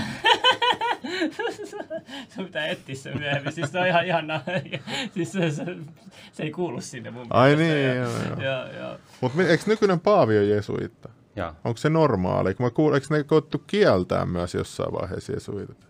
Joo, ne kiellettiin silloin 1700-luvulla joksikin aikaa. Se liittyi tämmöiseen niin valtapolitiikkaan Ranskan. Ei, ei Ranska, vaan Portugali. Mutta se oli joku jesuittojen, ei kun siis vapaamuurarien tämmöinen niin kuin, juoni. Aha. Ö, Entä, Se on aika No, mä- kiinnostava, mä- mutta mä- monimutkainen historia. Jos sitten mä kuulin jotain, että, että se paavi myrkytettiin tai jotain, ja sitten että se on vaan salaliitto ja, ja jotain Aa, tällaisia. tää nykyinen paavi. Eikö siis silloin, silloin Niin. kun se kuka kielsi, niin, kuin, niin Okei. Mä jotain. Mä... Voisi olla. Niin haluatko jatkaa tätä? Joo, joo mutta mut, mun piti sanoa vielä mustasta paavista. Jotkut Okei. sanoo, että musta paavilla on enemmän valtaa kuin tällä korkeammalla paavilla. Eikö musta paavi on jesuitta paavi? Aa, On. niin, niin, niin, jesuitta joo. johtaja. Joo. Jesuitan johtaja. En mä tiedä, onko se tänä, tänä päivänä mitenkään erityisen tärkeä. Okei. Okei, okay, Joo. no niin sieltä tuli vasta. No Okei, okay, niin. no niin sitten. Ää, Juurikkalan ollessa parikymppinen näytti siltä, että edessä oli, olisi menestyksekäs lakimiehen tai akateemikon ura. Tämä oli mi- mi- mielenkiintoista Ai niin, niin, tähän Joo, että, että, että se joo. oli niin lakimies. Kun mua kiinnostaa itsekin paljon lakiasioita, että, okay. että, että omia oikeuksia voi loukata ja muuta, Mm. ja, ja sitä voi käyttää hyödyksikin monella tavalla. Oo varovainen. Ja mä arvostan paljon lakimiehiä. Joo, Joo. sitten tota, Ju- Juurikkala valmistui kauppatieteiden maisteriksi 24-vuotiaana ja oikeustieteiden kandidaatiksi vuotta myöhemmin. Sitten Tykkäisikö opiskella paljon? Työkokemusta kertoi akateemisen tutkijana, opettajana ja lainopillisena neuvonantajana. 31-vuotiaana hän väitteli kauppatieteiden tohtoriksi ja kor- Teit sä mitään muuta kuin opiskelit nuorena? En, tähän, tähän asti, tähän asti. Sitä ennen oli politiikan vuoro. Sitten tässä on sinä ja Timo Soini. Ja sitten kato, me, me alaspäin. Sitten tuossa vähän vielä enemmän. Tässä on laitettu tässä. Ää, Se on laittanut, että ää, vaalien jälkeen Juurikkala ryhtyi puheenjohtaja Timo Soini ja koko puolueen talouspoliittiseksi neuvonantajaksi. Tehtävänä niin oli muun muassa perussuomalaisten eduskuntaryhmän varjobudjetin val- valmistelu. Politiikkaan houkutteli ystävyys Soinin kanssa. Juurikkala itse sanoi, ettei hänellä ollut koskaan intoa poliitikon uralle sitten. Muistan jopa rukoilleeni, etten koskaan joutuisi mukaan tuohon hulluuteen ja hän naurahtaa. Joo. Nyt mä ymmärrän kyllä tämän. Sitten työ Soinin neuvonantajana kesti runsaan vuoden, silti miesten välinen ystävyys säilyi. Miehiä yhdistää katolilaisuus, mutta Juurikkala kertoo pitäneensä Soinista nimenomaan ihmisenä. Ja tässä on, mikä tämä kuva? Voit kertoa meille? Toi on eh, siellä seuraavana päivänä sen pappisvihkimyksen jälkeen, niin äm, se eh, Suomen Italian suurlähettiläs Janne Taalas, joka on tuossa keskellä tuossa kuvassa, Niin, joo. Niin se järjesti semmoisen vastaanoton tälle ryhmälle. Et Suomesta tuli aika paljon ystäviä, sukulaisia ja muita, jotka sitten oli mukana siellä. Ja, ja tota, se Janne Taalas, tosi mukava mies, niin hän sitten vaimoina järjesti. tämän- Se oli ehkä hänen vaimon idea järjestää tämän, siellä residenssissä, eli suurlähettilään asunnossa. Ja, ja tota, sit siinä on Timo Soini, siinä on vieressä, hänen vieressä toi piispa Teemu Sippo, joka oli silloin Helsingin piispa, nyt hän on eläkkeellä. Ja sitten siinä on muita sukulaisia, ystäviä, sellaisia. Mm. Joo, se oli oikein, oikein kiva tämmöinen suomalaisten kokoontuminen siellä. Nice. Sitten täällä on laitettu, että tota, lähellä katolisen kirkon sydäntä Vatikaania Suomi saattaa vaikuttaa kaukaiselta Euroopan kolkalta. Onhan Opus Deillä maassa vain muutamia kymmeniä jäseniä. Pitääkö tämä vieläkin paikkansa? Niin, Kyllä, että mehän ollaan hyvin pieni. Joo. Katolinen kirkko Suomessa ylipäänsä on parikymmentä tuhatta jäsentä ehkä, että meitä on opusteissa, mitähän meitä on 30-40 jotain sellaista. Voi varmaan tunnette kaikki toisenne. Käytännössä joo. Että, joo. joo. Hyvin Aika pitkälti. mielenkiintoista näin vähän. Ei Har, harvassa Niin. ja, Mutta Juurikkalalle Suomi on kaikkea muuta kuin kaukainen. Pappisvihkimyksen jälkeen Juurikkala oli vain muutaman kuukauden päässä muutosta Suomeen. Juurikkala ei mielellään puhu menneisyydestään perussuomalaisia poliitikosta, koska hän haluaa omien sanojen mukaan pysyä pappina erossa politiikasta. Tunteet perussuomalaisten suhteet käyvät Suomessa nyt niin kuumina, että mitä tahansa sanon tulkitaan se väärin suunnasta tai toisesta. Hän perusteella. Ei ehkä tiedä tämä median kikkailut. Joo, Ollaan huomattu se kyllä. Kyllä. Joo, ihan, ihan fiksusti sanottu tässä. Ja, ja sitten tässä oli tuossa Timo Soinistakin oli erikseen tuolla laittu. Niin tässä tuossa Soinin yksityinen osa matkastani oli minulle tärkeää. Timo Soini osallistui Juurikkalan pappisvihkimyksen huhtikuussa virkamatkansa yhteydessä. Matkalla hän neuvotteli muun muassa Italian silloisen ulkoministerin Paolo Gentilonin kanssa. Juurikkalan pappisvihkimyksen päivänä lauantaina huhtikuuta ei kulunut osaksi ulkoministerin virkamatka, vaan oli osa Soinin yksityistä ohjelmaa. Soinille ei ole päivän osalta maksettu ministerin kuuluvia ulkomaanpäivärahoja tai majoituskorvauksia. Varmaan nykyinen hallitus olisi maksanut. Soini kertoi Ylelle, että yksityinen osa matkasta oli hänelle tärkeä, mutta sen yksityiskohtia hän ei halua avata julkisuudessa. Soini ei vastannut Ylen tarkemmin kysymyksiin siitä, oliko virkamatka Soinin tiedossa ja silloin, kun hän päätti osallistumista pappisvihkimykseen, vai oliko pappisvihkimyksen ja työmatkan sama ajankohta sattumaa. Mitä mä Joo. vein? Se on semmoista tietysti Ylen, niin kuin, Mm. ne haluaa vähän piikitellä Soinia, niin. Se- Sitten tässä on Juurikkala väittää, että suomalainen kulttuuri ei ole yhtä vastaanottavainen turvapaikanhakijoille kuin monet muut kulttuurit. Tuossa on laitettu sitten, tuossa laitetaan. Puhutaan sitten perussuomalaisten sijaan suomalaisista. Millä mielellä hän on seurannut Vatikaanista nyky-Suomen menoa? Mitä mieltä hän on suomalaisista puhuttavista asioista, kuten turvapaikanhakijoista? Tässäkin hän hakee nyt tota, sitä. Me yksinkertaisesti voi sanoa, en voi auttaa, mutta myötätunnon ja lähimmäisrakkauden lisäksi va- vaakakupissa painaa huoli laajenevasta terrorismin uhasta ja yhteiskunnan pitkän tähtäimen rakenteista. En usko, että tilanteeseen on olemassa yhtä oikeaa ratkaisua Juurikkala muotoilla. Ainakaan avoimen maahanmuuttopolitiikan kannattaja hän ei näytä olevan päinvastoin. Juurikkalan näkemyksen selitys. Hänen mielestään turvapaikanhakijat eivät voi noin vaan saapua Suomeen, koska syrjäisessä ja pienessä Suomessa on kehittynyt historian saatossa keskinäiseen luottamukseen nojaava kulttuuri ja kansanluonne. Siksi täällä kyräillään vierailijoita tulee enemmän kuin esimerkiksi Pohjois-Amerikassa ja Latinalaisessa Amerikassa, Juurikkala päättelee. Ymmärrän ihmisiä, jotka ovat huolissaan maahanmuuton vaikutuksista Suomen tulevaisuuteen. Tämä ei ole rasismia, vaikka se voikin vääristössä johtaa rasismiin. Vastaavasti monikulttuurisen arvostaminen ei välttämättä osoita isänmaallisuuden puutetta, hän sanoo. Sitten toi makea kuva oota. Katoliselle juurikkaat kiinnostaa muun muassa ateismi ja buddhalaisuus. Joo, niin, katsoin sä olit sen. Joo, kattonut, tosta joo. mä katsoin, ja se jäi heti mieleen. Toi kuva muuten, toi on sieltä Opustein, Opustein päämaista Roomasta. Siellä on semmoinen kirkko, eh, meidän tavallaan pääkirkko, niin se on, se on hyvin kaunis. On On semmoisia mosa- mosaikkeja. Joo, mosaikki, just siellä meidän Iranissakin, niistä, niistä tota, Ai jaa, joo, niissä on jaa. paljon mosaikkijuttuja, Jaa. mosaikkilaseja ja mosaikki, ja sitten Jaa. kun aurinko heijastaa ja se, Jaa. ja se tulee tietyllä lailla, se on ihan tosi älyttömän kauniin näköistä. Mosaikissa on jotain, to- jotain, jotain, Kyllä, kyllä. jotain pyhää. Joo, on, mutta henkisten asioiden sijaan Oskaria kiinnostivat rumpujen soittoja metallibändi. Hän sonnustautui teininä bootseihin ja muist, muisti, mustiin vaatteisiin. Ainakin yhdessä paidassa luki fuck off. Joo, se oli mun legendaarinen, se oli mun suosikkipaita. Mulla ei valitettavasti enää sitä jäljellä.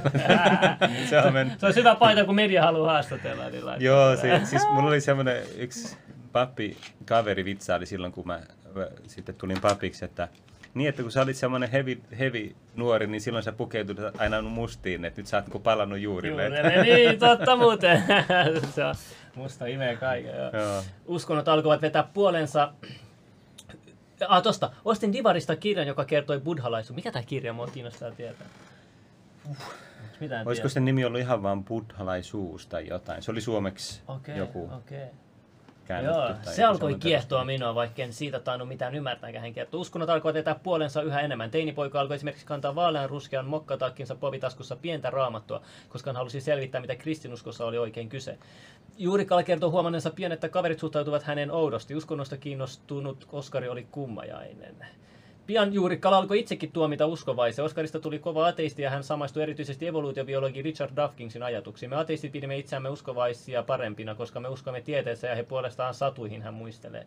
Myöhemmin 2000-luvun alussa Oskari toimi liberaalin vapaa-sana.net terkkolehden päätoimittajana. Hän ei peitellyt mielipiteitä, vaan tuli tunnetuksi ääriliberaalina keskustelijana monilla foorumeilla. Ja sitten hän tuli... Mikä tässä on aina, että kaikki, kaikki on silloin kunnon, että, vittu, että ihan, ihan pelkkää huijausta. Ja sitten yhtäkkiä pling ja sitten Niin, sitten- sat, ko, kä, täyskäännös. Vaikka toi on ehkä vähän liiottelee sitä yhtäkkisyyttä, että Okei. Okay. Et mulla ei ole ollut varsinaisesti semmoista niin uskontulokokemusta, mitä joillain on. Että se oli enemmän semmoinen pikkuhiljaa, mä tutustuin ja kiinnostuin enemmän. Ja sitten se lähti konkretisoitumaan sitä kautta, että mä silloin jossain vaiheessa mietin, että pitäisikö mun tulla joskus jesuitaksi. Mutta silloin mä en, siis, mä en ollut kastettu ja mä en tuntenut ketään katolilaisia. Ja enkä juuri ketään siis uskovaa muutakaan. Et se on tosi, tosi ihan vieras maailma. Niin kuin Sit- sähän sopisit, koska niillähän pitää olla aina tosi korkea tutkinto niillä jesuitoilla. mm. Mm, Sen mä oon ymmärtänyt, että jokaisella siellä veljeskunnassa on vähän niin kuin oma.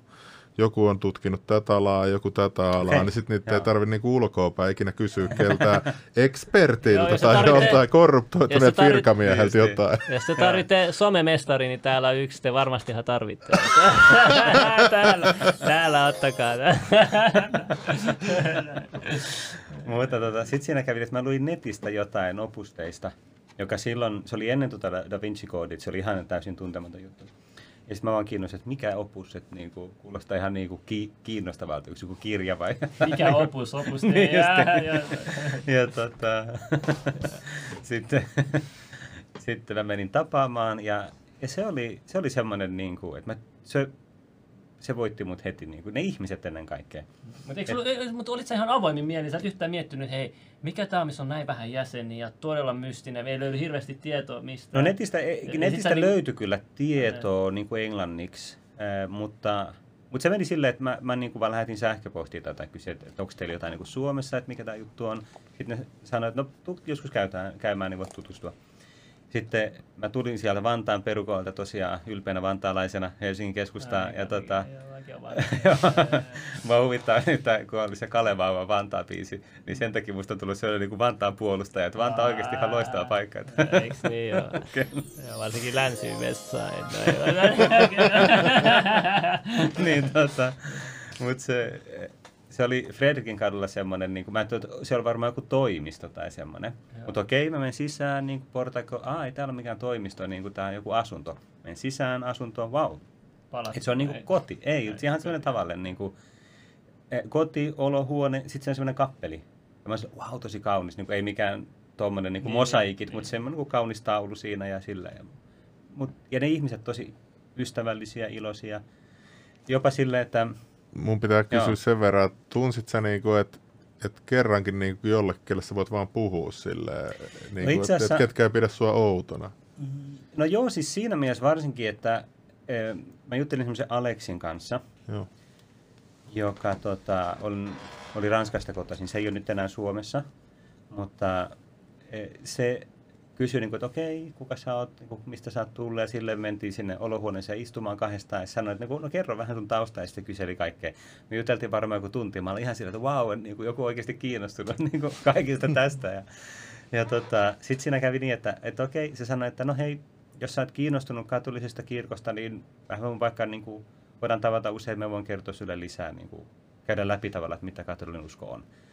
Ja mä olin silloin taloustieteen opiskelija, mä olin silleen, että okei, niin kuin, ää, ker- kertoo mulle, pitää niin kuin, mulle esitelmiä niin kuin, ilmaiseksi.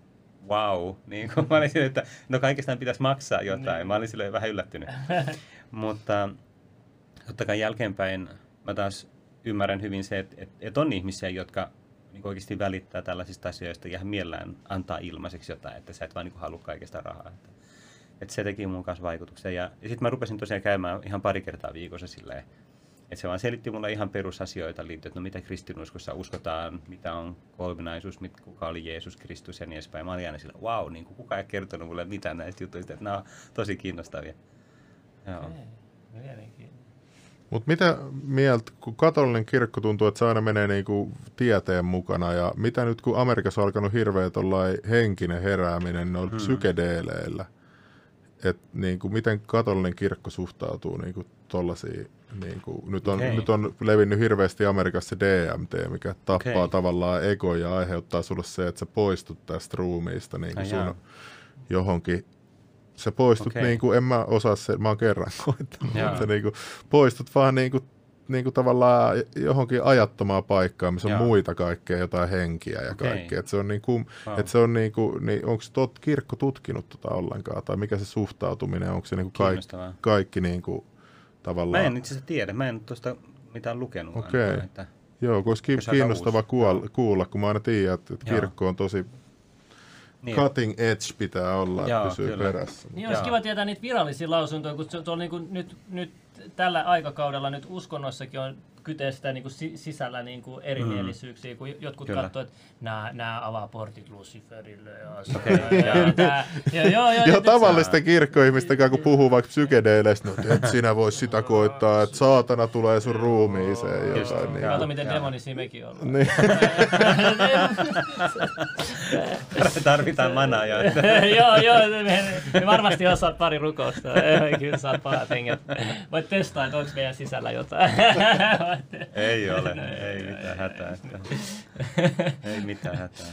jos oli mulle vaan sellainen, että sen jälkeen mä Joo. niinku uskoin niinku näin. Kun mä Okei. näin fyysisesti tavallaan, mä olin, että mitä, mä olin täysin ateistista. Mä olin, vaikka mut on kastettu Niin, katolisesta, mä olin vaan, mitä hittoa, itkin vaan. Vau. Niinku, ja Tosi se niinku kiinnostavaa. Toi Voimakas niinku, kokemus. Voima, niinku, ei ole niin. mitään tollasta ollut ikinä. Sitten mä olin vaan, että ei hitto, että mä oon ollut ihan idiootti, että onhan Wow. täällä pa- Nyt kun mulla tulee niin Okei. kyyneleet silmiin, Wow. kun sä ajattelet sitä, niin kuin, Wow. se linkki on tosi vahva. Niin. Siksi mä niin kuin ihmettelen, että miksi tästä ei ole kirkko niin kuin tutkinut. Tai Tosi tälleen. kiinnostavaa. Mulla on yksi ystävä, joka kertoi jotain tämmöistä hiljattain. Joo. Joo, se on varmaan sitten sama. Joo, se on lähtenyt nyt tosi Joo. aggressiivisesti liikkeelle. Just Et, et, et silloinhan se 70-luvulla vai milloin se lähti ekan kerran, mm. mutta sitten kun oli Vietnamin sota, niin Mm. Okay. kiellettiin nämä. Don Junnu hoitaa valtuustossa DMT ja testot ärkissä. Okei. Mut me- jat- Jatketaanko tätä, mikä me jäätiin Joo, tähän? joo, ja joo. Katsotaan sitten, jos täällä oli vielä, jos pystyy. Katsotaan. Tämä oli vissi yllättävän hy, tota, Tämä on kyllä paljon. kattavasti kirjoitettu. Juurikkala kertoi löytäneensä Opus Dein internetin kautta asuessa opiskeluvuosina Helsingissä. Hän kertoi olensa siihen aikaan vähäsanainen, mutta jo heti ensimmäisessä Opus Dei tapaamisessa tuppisuinen suomalainen tunsi itsensä tervetulleeksi. Juurikkala muistelee. Se on Minun- just se, mitä mä niin, kuvasin. sanoit, Joo. joo. Minun teki vaikutuksen Opus Dein jäsenten tapa kokoontua olohuoneeseen päivällisten jälkeen juttelemaan kuluneen päivän seikkailusta. Välillä ka- kaivoimme kitarat esiin ja aloimme soittaa musiikkia. Oskari kertoi ja täsmentää, ettei tapaamisessa virsiä veisattu, vaan ihan tavallisia kappaleita. Ja tämä on hyvä, niin kuin, että, koska jengi luulee, että joo, että me teette siellä teette jotain rituaaleja ja teette, teette, niin, niin, niin, niin, soittaa kitaraa siellä. Joo. Niin- Me la- laulettiin jotain. Ellei sitten olet kertonut meille jotain, mitä et ole näin. mutta- Niin. Joo. Me laulettiin sit, meillä oli sellainen suosikki se It's My Life, se Bon Jovin. Joo, mä se itse sanoin, tiedätkö, hitti kun nämä kaikki Joo. maskipakotuslait, mä sanoin, mitä se on It's my life, missä se on, tiedät, se on my life. Joo. Joo, mutta tota, löysin uuden ihmeellisen ja kauniin maailman, Juurikkala sanoo. Juurikkala mukaan katolisuudessa näkyy kristinuskon alkuperäinen muoto, joka kiehtoi häntä. Hän sanoo valinneensa katolisuuden omasta tahdostaan myös siksi, että häntä ei lapsena kasvatettu luterilaisuuteen, vaan hän sai valita uskontonsa itse myöhemmin. Juuri Opus Dein valinta on Juurikkala mukaan puolestaan Jumalan tahto. No niin, sä, sä, sä, Uu, sä oot messistä. No huh, vaatimaton. huh, huh. Toi, toi on niinku... Okei, mä haluan, on mä haluan hieno. tää varmaan niinku moni ihmettelee, niinku, mikä se syy siellä katolilaisilla on, niinku, onko se se, että Jumala näkee ku, ku, ku, kulla paremmin vai mi, mikä, mi, miksi aina kullattu? Onko se se, onko se se materiaali, onko se se symbolinen arvo siinä kullassa? Mi, mi- mikä, mikä tää, miksi nämä No- ylelliset, ylelliset koristelut on? Joo, tuo on hyvä kysymys, koska jotkut voi kokea sen vähän jopa skandaalina silleen, että eikö pitäisi olla niin kuin köyhä silleen. No itse asiassa se on vähän sekä että siinä mielessä, että meillä on myös niin kuin vaatimattomia paikkoja, vaatimattomia kappaleita ja silleen. Esimerkiksi se, missä mä asun, niin tota, se on hyvin vaatimaton. Kaunis, mutta Siis asut sä tälläkin hetkellä kappelissa? en vaan, mutta siis meidän talossa on kappeli. Aa. Oma. Mutta siis Joo. asut sä siellä Opus Dein siellä Joo, meillä on semmoinen asuntola. Joo. Oikeesti? Joo. Mi- Se on onko ihan mahtava. No, onko se vähän niin kuin se mun serkku, kun se, se on aina siellä temppelillä? Siellä. niin, niin. Et niin, se on vähän voisi samaa tuntuu, joo. että on... Joo, mutta siis tämä on semmoinen opiskelijakoti, että okay. se on avoin ihan kaikenlaisille, että ei tarvitse olla katolilla eikä mitään. Aa, ja meillä on yleensä jotain muitakin. Saa olla ihan uskonnotonkin. Ei meillä ole tosi kauhean montaa paikkaa, mutta et kuitenkin. Joo, joo. Täytyy vaan niinku sitoutua siihen, että sä oot hyvä tyyppi ja kohtelet muita hyvin ja et niinku hölmöile. Mutta, tota, joo, Mut miten el, elät sä selibaatissa? Mä elän selibaatissa. Onko se loppuelämä No vai niin, joku no vaihe Gang, vai? let's go. Onko se ollut vaikeaa olla celibaatissa tai muuta, ja mitkä, mitä, mitä hy- hyötyjä sä Niin varsinkin kun sä oot niinku kokenut varmaan sitä ennen kuin sä käännyit, niinku, niin miltä No tuntuu? mulla ei ollut kauheasti sellaisia kokemuksia muuten kuin sitten vaan niinku, äh, itsekseen niin sanotusti. Tai niin teininä. Perus. Mutta tota, että, mm, että oikeastaan e, isoin haaste oli just silloin, että oli kaikki tämä nettiporno ja niin, niin, niin tota siitä irti pääseminen. Mutta se oli itse asiassa yksi semmoinen ensimmäisiä tosi hyviä kokemuksia silleen, että kun en mä ollut koskaan ajatellut, että siinä on jotain vikaa. Ja sitten silloin mä rupesin miettimään, että hei, niin tämä ei ole ehkä niin kuin jees juttu. Ja tota, se oli aika vaikeaa, koska siitä voi tulla semmoinen kuin riippuvaisuus tavallaan. Ää, ja tota, mutta se oli tosi jotenkin semmoinen vapauttava kokemus. Eli mä koin sen hyvin vahvasti sille, silloin, kun onnistui pääsee irti niistä jutuista, että ikään kuin sisäisesti tuli vapaaksi Mm. ihan uudella tavalla. Mm. Ja alkoi kokea, siis tää on tosi tämmöistä niin jotenkin hassu, hassu sanoa näin, mutta alkoi niin näkeä paljon enemmän kauneutta. Mm. Ihan oikeasti silleen, että on niin avoin, pystyy niin aistimaan kauniita asioita. Sen Se, takia ne nä, on se avautuu jotain uusia juttuja sussa Niin itsestään. Tää puhuu Kyllä. sen puolesta just täällä, ettei vemppaa Joo. ollenkaan. Niin. Joo, justiin, siis- loistavaa. Joo, joo, siis se, se avautuu ihan uusi. Sä, sä, oot paljon, sä oot paljon, haluat kommunikoida kaikkien kanssa, Kyllä, sä oot paljon kyllä. keskittyneempi ja sä, siinä on ihan hulluja asioita, mitä se Joo. niinku tekee. Ja sitten se, Kyllä. se, se, se tapo, ei, ei, ei, Krishna Temppelin se presidentti, niin se sanoi, että saa vaan aivossakin jotain uusia, uusia Okei. o- ominaisuuksia. Sehän oli kans tosi oppinut äijä, eikö se ollut? Joo, Sekin oli, oli todella korkea. Se presidentti, Okei, joo, se oli wow. mukava mies kanssa. Joo, Joo. joo.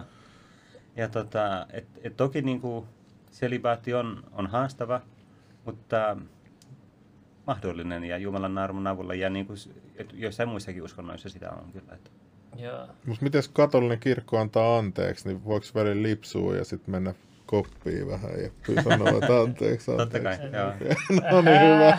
Tämä oli hyvä, joo. Se on Mutta kuulin salaliittoteoreetikkoja Niin. sitten tuossa tota, Ju- Juju-jaksossa, kun oli, niin joku sanoi, että mikä, mikä on parempi tiedustelupaikka, kuin että sä menet sinne, sinne koppiin ja sitten kerrot sun kaikki synnit, salaisuudet ja sitten ne, ne, ne, ne, niillä on Niin, kaikki joo. sun jutut sitten. Mutta sen takia se, on niin, se rippisalaisuus on tosi tiukka, että et jos mitään niin kuin sellaista ää, kertoo, niin heti oikeastaan tulee niin eks- ekskommunikaatio sille papille itselleen. Se on tosi vahva. Ja se on tosi vahva. Se on, Se on ollut, tosi se on vakava. ollut Mitä aina. tarkoittaa ekskommunikaatio, erotus vai? Niin siis, joo, siinä on kaikenlaisia seurauksia. että Sitä voi olla kirkon yhteydessä ja sakramenteilla ja ethän voi harjoittaa papin virkaa ja kaikkea. Se on, niin kuin, Kaikki Oo. vessanpöntöstä alas. se on tosi, että jos, ja sitten tietysti voithan se jotenkin katua sitä ja yrittää saada, niin kuin, että se, mutta, mutta se on tosi tiukka se Okei, se on vähän erilaisemmin kuin psykiatria. Psykiatrin vaitio. Joo. Joo. Mutta se on just sen takia, kun se on niin vakava asia, että ihmisen täytyy Niin, saada niin. luottaa, Luottaa siihen, että se siihen. ei sano kenellekään mitään. Että, Joo. joo. Eikä siis sinänsä täytyy myös ymmärtää, että, että jos sä oot pappina niin kuin, e, kuuntelet muiden rippiä, niin se on tosi liikuttavaa itse asiassa. Että ei sulle tule mieleenkään, että sä jotenkin käyttäisit sitä ihmisiä vastaan. Et, et se on nimenomaan, että ihmiset on niin kuin heikkoja niin kuin sinäkin. Ja, ja tota, se on tosi kaunista, että sitten sä oot niin kuin Jumalan välikappale. Jeesus, joka sanoi, että sun synnit on annettu anteeksi. Sä Mutta niin toi, kuin on, mut toi on jotenkin outo. Mä, mä, mä en tiedä siis tästä, kerro mulle korjaa, mutta sanotaan joku on tappanut jonkun. Ja se Mm. menee sinne, joo, mä tapoin eilen naapurin Pekan, kuka ei tiedä sitä ja mä haluan pyytää synnit. Niin, niin ei tule tuomioistuinta, ei tule mitään, se on vaan se joutuu pitämään sen rippisalaisuuden kaikissa keinoja. Ja sit, Siis toi on hyvin poikkeuksellinen eh, tilanne, että yleensä kyse on joistain, että niin kuin ihmiset on vaan mokaillut. niin pienempi. Niin, tai sitten, että jos sä, jos sä oot tehnyt jotain, minkä sä voit sovittaa, niin sit sun täytyy. Mm. Okay. Ja tietysti murha on sillä niin kuin hankala, että, että se on sitten niin kuin siviilioikeudellinen kysymys tai rikosoikeudellinen kysymys, että niin kuin miten sun tulisi tehdä. Mutta meillä on yleensä se käytäntö kuitenkin, että kenelläkään ei ole velvollisuutta niin kuin itse mennä poliisille ja tunnustaa syyllisyyttä. Niin se, meillä on täälläkin itsekriminalisointi oikeus, tiedät, Niin. laki, melkein lakimiehellä, mä en tiedä, Niin joo. Niin, et, et, se on sitten. Et se on niinku siinä mielessä se, että tietysti että pappi voi esimerkiksi niinku kehottaa siihen, että no, et sun täytyy tuolla niinku rukoilla sen ihmisen puolesta ja sen niiden sukulaisten puolesta, että sun täytyy niinku koko ikä tavallaan sovittaa sitä jolla, Mm. jollain tavalla, koska sä et voi muuten niinku korjata sitä enää, koska sä et saa sitä ihmistä enää takaisin eloon. Okei. Yksi kysymys. Netflixissä pyöri paljon tämmöisiä pappisarjoja ja katolilainen. Sitten oli tää, Mhm. mm-hmm. mä en tiedä, varmasti olette ku- kuullut siitä, mä muistan mikä sen nimi oli. kun Onko se joku Young Pope? Mut joo, just se Janku, joo, se nuori pappi, sitten tulee, sit tulee Paavi. paavi, sitten tulee, joo, sit tulee paavi. Ja se niinku haluaa uudistaa koko sen katolisen kirkon. Ja, Hmm. ja mä en tiedä, oletko seurannut sitä. Mä en ole kattonut sitä, mä oon jotain lukenut Ai, siitä. sitä- Se niin, Jude se- Law. se seurannut mitään sarjaa, Niin, niin, mä- ei, mutta pitäisi vähintään se katsoa, koska mä olisin kysyä, että pitääkö se niinku puipailla niinku paikkansa. Mutta mut, mut se, mitä mä siitä dokkarista sain käsin, että oikeasti Paavilla on loppujen lopuksi todella paljon valtaa. Nykypäivänäkin, että et, Mhm. niinku, et, et, niinku, et sehän niinku oikeastaan koko Italiakin on, niinku, sehän voi, niinku, koska, se, koska koska se on niinku Jumala, et niinku Jumala on sen niinku puolella ja sanan saattaa, Mhm. mm-hmm. niin silloin korkeampi arvo, niinku se, se hengellinen arvo on oikeasti aika iso, iso asia. Et, et se voi Joo. niinku aika paljonkin vaikuttaa siis politiikkaan ja kaikkeen muihinkin Mm, mm, juttuihin. Ja mm. sillä on ihan hullu, hullusti valtaa loppujen lopuksi niinku, niinku Paavilla, että se voisi niinku aika paljonkin muuttaa asioita. Yksi Paavi pystyisi muuttaa Mm, aika paljonkin asioita mm. siellä a, a, sisällä, mutta ainakin niinku sieltä sarjan avulla me opimme. Mä en tiedä, onko jotain niinku Joo. deep stateja jotain sie- sielläkin sitten tai jotain. Mä en Niin. tiedä, mutta mut niinku, mitä mä sain käsityksen, että Paavilla on Joo. Oikeasti todella paljon valtaa ja, ja Joo. niinku, puhutaan kuitenkin miljardista ihmisestä niinku sen. Se on valtava, valtava kirkko. Mutta ehkä se voi nähdä niinkin päin, että, että jos on paljon valtaa, on paljon vastuuta. Mm. Et siinä mielessä se on niin kuin, tosi tärkeä kysymys, että kuka valitaan paaviksi, että se on niin kuin, kypsä ihminen ja viisas ja nöyrä. Miksi Paavi meni vähän aikaa sitten Irakiin, kun se ei ikinä melkein käy, se oli Mm. vaarallinen paikka niin kuin käydä. Sitä Se oli, tosi, se oli tosi hieno itse asiassa. Siitä oli suomeksi aika hyviä uutisia raportoitu, että, että se oli tosi ensimmäinen ja hyvin vaikeana aikana Irakihan on tosi hajalla niin kuin yhteiskuntana ja, ja tota, Kiitos Se otet- Amerikka. Niin, joo. Ja se otettiin tosi hyvin vastaan. Et sehän oli semmoinen ihan niin kuin kansallinen tapahtuma. Irakissa ei ole juuri ketään niin kuin kristittyjä enää, tosi vähän. Mm. Mutta siellä kaikki niin kuin pääministeri myöti oli silleen, niin kuin, että tämä on niin kuin, ja sitten koko ajan niin kuin uutisissa, koko, koko päivän oli kaikkia vieraita ja kristittyjä kertomassa, mitä kristinusko on. Ja et se oli niin kuin tosi semmoinen, ja se oli puhumassa jossain paikassa, missä ISIS oli hallinnut jonkun aikaa sitä niin kuin, tavallaan terroria. Ja nyt ne oli niin kuin, ajettu pois sieltä. Sitten Paavi puhui siinä jotain, että, että nämä niin kuin ISIS ja tämmöiset julistaa sellaista, että, niin kuin, että fyysinen voima vaan ja väkivalta niin kuin ratkaisee, mutta näin ei ole. Että niin kuin, nyt se on hävinnyt ja, ja että niin kuin rakkaus on se ja veljeys on se, joka voittaa ja me ollaan täällä niin kuin rukoilemassa sen takia. Ja porukka oli ihan siellä niin kuin, oo, itkemässä. Niin Eli kuin, se oli joo. symbolinen Joo. viera. Joo. Oliko se pelkästään se? Mä, mä, mä nyt ihan... Mä, mä, mä, siis, et Niin, sen se takia pitää- se on pit- valmis menemään sinne vaaralliseen paikkaan puhumaan se. Aa. Eikö se voi olla jotain muuta? Ehkä pitäisi se- olla joku maallinen motiivi Joku, tai- joku joo. tähtiportti löytynyt tai jotain. Mä kuulin tällaisen jutun, että et, et viisi vuotta sitten Israelista löytyi liiton arkki. Ah, jaa. Mä oon kuullut niin paljon eri juttuja liiton arkista. Jos mä juttelin yhden juutalaisen kanssa, sellaisen vanhan tiedemiehen kanssa, tapasin sen tuo kaupungilla. Tämäkin oli hauska juttu, että miten mä sen, niin kuin, ja se antoi kaikki käyntikortit ja kaikki. Se rupesi vaan niin kertoa, että joo, hän on, kä- että se näytti, että kun se, se on jonkun erikoisala, joku erikoismies, niin sitten Okei. se oli niinku pyydetty sinne. Ja Okei. Se kertoi sen vuoren ja kaikki. Ootas mä katon, mikä se vuori on. Mutta liiton arkikin on mielenkiintoinen keissi, Niin. kun moni myös katsoo sen niin kuin symbolisena asiana. Hei, hei, Bianca, Bianca. Bianca. Ja sitten se sanoi, että, että se on vaarallista, niin kuin, että se tiedettäisiin julkisesti, koska Koranissa lukee jonkun, että se, joka löytää sen arkin, niin, jaa. niin se on se seuraava mufti vai mikä se on se joku. Ai, ai, ai. Se nyt se ei jätä sitä rauhaa. Kiitos Tom Jones 20 lahjoituksesta, siunausta. Kolehti kun kir- ki- kilahtaa, niin siunauksia satelee. Kato, musta tuli hyvä, hyvä, hyvä pappimies. Pystyt sä selibaattiin. Joo, ja selivaattikin vielä. Ei, mutta mut muista se on hienoa, että, että ihmisellä on luotu huumorin taju, niin selvästi jos Jumala on luonut meidät omakseen kuvakseen, niin Mm, hu- huumori on myös isossa osassa. Näin on. Pikkuinen, tule tänne, pulip. Näin. Joo, se sanoo, että niin liiton arkki on löytynyt, jos suura 2 luku 2 ja 248, ja sitten se sanoo, että Mooria vuori, että se on okay. siellä jossain. Joo. Niin. Niin. Mielenkiintoisia salaliittoja, mutta Kyllä. toikin oli, siis vaan, toi oli niinku oi- legit äijä, niin mä olin vaan, että mitä helvettiä. Kiva, nyt kerrot kaikille.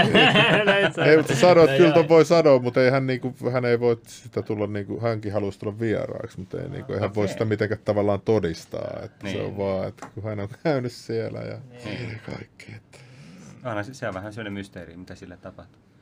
Mitä? Ja Niin, liito. Se liitomarkki Niin, on niin. vähän mysteeri. Mä oon kuullut kans, että et, et sitä niinku kierret, niinku koko ajan kierrettäis, oli se kumpaan suuntaan, mä en muista, mutta että Mhm. mm-hmm. niinku koko ajan liikkuu ja lopulta se tulee takaisin Israeliin. Ja okay. kaikenlaisia ihme, ihme juttuja. Niin. Ja, Mutta se on, ha- tämmöiset on, ja salaliittoteoriat, tämmöiset on sikäli kiinnostavia, ne kertoo siitä, että me ihmiset, että meidät kiehtoo joku semmoinen, mikä ei ole niin tunnettua. niin. Mutta siinä voi olla eri syitä, mutta mä luulen, että siinä on joku hyväkin, että meitä kiehtoo se tuntematon. Ja siinä mielessä meihin on sisään rakennettu se, että me ei haluta, että kaikki on jotenkin vaan niin kuin valmista. Mm. Ja, ja tavallaan heittäytyminen niin kuin jotenkin tuolle, jonkun niin kuin toiselle puolelle tai jotenkin. Se on ihmisen sisään rakennettu ja se on hyvä asia. Niin, mutta onko se kaikki ihmisten sisään rakennettu? Ehkä ei Sitä on- kaikki niin niin, vahvasti, niin, mä niin. miettinyt, että joillakin tuntuu, että se en, enemmän menee Mm, siihen, näin on. Siihen puolelle. Mutta jotkut jopa teorisoi sitäkin, että mistä se koko ajan se niinku tiedon jano sy- on syntynyt. Niin. Että et, niinku, mistä se tulee, niinku, että et sitäkin Mm. ollaan pohdittu ihan niinku alkuperää. Et, et, niinku, onko Niin. Se, niin, se on, mä en tiedä. Joo, joo, Kyllä. Joo. Okei, jatketaan, jatketaan tota artikkeliä. Sitten tuossa on Monissa muissa ihmisissä Opus Dei herättää sen sijaan epäilyksiä ja järjestö on arvosteltu myös katolisen kirkon sisällä. Hankausta aiheuttaa etenkin se, että Opus Dei ottaa raamatuopit hyvin kirjaimellisesti. Okei, Toi on vähän hassuja tuollaisia Ylen niin kuin, Niin, niin, niin, mä sanon, Äärikonservatiivinen Niin, selvästi, mitä mä oon aikaisemmin kysynyt, että ihan kovin Niin. kirjaimellisesti kyllä, Niin. kyllä otat. Ihan, kyllähän Kyllä. siinä, Yrittää vaan pelotta, pelotella Niin, pois näin on. katolilaisuudesta. Tuo oli vähän outo toi, toi laini. Opus Dei on sikäli äärikonservatiivinen, että, että se on ehdottoman lojaali kirkon opetukselle. Monien nykyajan kiisteltyjen kysymysten, kuten pappiselibaatin, naispappeuden, abortin ja homoliittojen suhteen ei näin ole liikkumistilaa, sanoi Helsingin yliopiston kirkkohistorian dosentti Mikko Ketola. Opus Dei vaiettu salaseurakirjan kirjoittanut Ketola sanoi, että järjestön salamyhkäinen maine on... Mä haluan katsoa, että näyttääkö tää muurarilta. Siellä. Kyllä se vähän näyttää. Heti leijona tassu kuva sieltä. Opus Dei vaiettu salaseuraa kirjan kirjoittanut Ketola sanoi, että järjestön salamyhkäinen maine jo on ennen muuta sen vastustajien tai järjestöstä eronneiden ihmisten kertomusten perusteella. Eronneita järjestöllä riittää, sillä tiukka itsekuria vaativa Opus Dein jäsenyys ei varmastikaan sovi kaikille. No mikä tämä tiukka itsekuri nyt on? Muuta kuin toi selibaatti ja mi- mitä, niinku se, mitä tämä Niin, tarkoittaa? mähän luin, että on erilaisia jäseniä, että jotain niitä Joo. supernumeraaleja ja numeraaleja, niin mm, eihän se kaikkia koske tuo Ei, tiukkaa. Niin. Niin. En mä tiedä, toi on vähän tuollaista niinku just porukka haluaa niinku luoda semmosia omia. Ja, siis toi Mikko Ketola on ihan hyvä tyyppi, mutta tästä artikkelista mun täytyy sanoa niinku meidän kesken Joo. se, että tämän kirjoittanut tyyppi on ihan huipputyyppi. Siis mä tapasin sen Roomassa ja tosi hyvä toimittaja. Sitten se halusi tehdä Ylen sivuille, niin se halusi myydä sen pomolle jutun tästä pappisvihkimisestä ja niin edespäin. Niin sitten se, sen pomo oli semmoinen ateisti, joka tota, oli silleen, että no nyt on porukka tuollaista halunnut lukea, vaikka oikeasti tuossa tuli koko sen tammikuun niin kuin, suosituin juttu Oh, okay. tai jotain sellaista.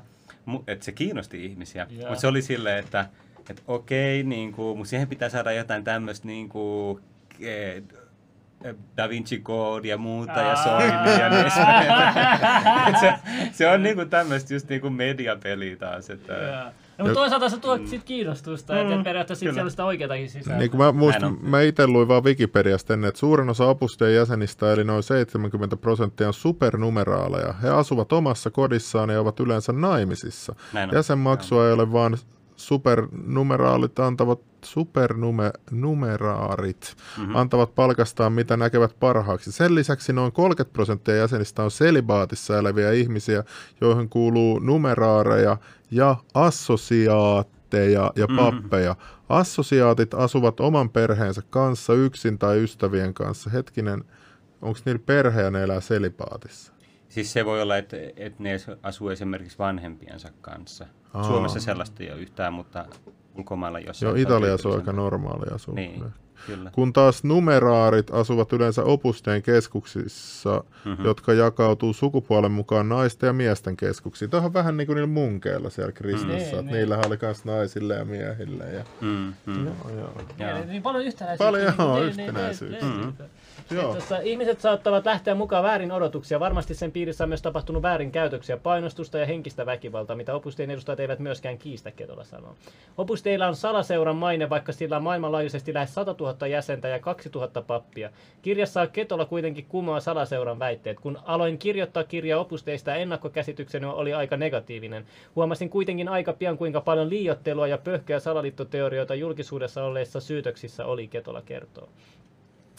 Sitten yksi itsekuria vaativa hengellisyyden muoto Opus on reisvyön käyttö. Dan Brownin kirjassa Da Vinci-koodi piikkilankainen reisivyö kuvattiin kivuliaaksi runsasta verenvuotoa aiheuttavaksi kidutusvälineeksi. Reisivyö eli kilis, kilike, mä en tiedä miten tuo lausutaan, onkin verkkoaidan pätkää muistuttava metalliketju, jossa on lyhyitä piikkejä. Reiden ympärillä se sidotaan nauhalla.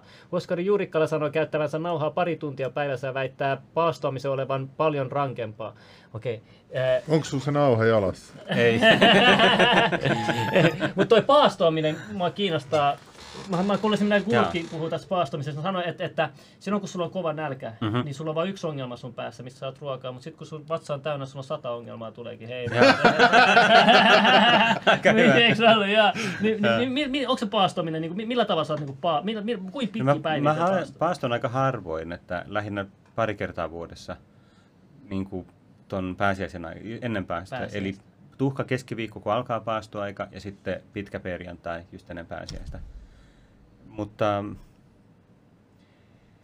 mitäs mä sanoisin siitä paastomisesta? Se samanlaista niin, kuin vaikka ra- Ramadanissa on esim. muslimeilla on? Niin, vähän se Niin. niinku, niillä on Kun vähän sanoo, enemmän että- oikeastaan niin, kuin kun ne meillä. Joo. esimerkiksi, kun mä oon kysynyt Joo. näitä, jotka tekee tätä Ramadanin Mm. frendeiltä, niin ne sanoo, että, että niistä tulee enemmän henkisempiä. Kun sä, sä menet, sä, sun, sun, sun, sun tulee vähän semmoinen, kun sä paastot vähän Niin. pidemmän aikaa, niin sä, susta tulee kevyempi ja sit tulee vähän semmoinen, niin kuin, sä, niin kuin, vähemmän niin kuin, fyysisesti sun ruu, ruu, ruu, Mhm. ruumista niin kuin pois, jos et enemmän se henkinen puoli tulee esiin. Se on, jo, se on tosi kiinnostava kysymys sikäli. Muista se ei ole mikään automaatio, että mitä siinä tapahtuu, mm. mutta siinä on joku semmoinen, että kun sä kieltäydyt ja varsinkin ruoka on semmoinen tavalla, että kun sä koet semmoista nälkää, niin asiat näyttää erilaisilta. Mutta ei se näytä pelkästään siltä, että kauhean nälkä, kauhean nälkä.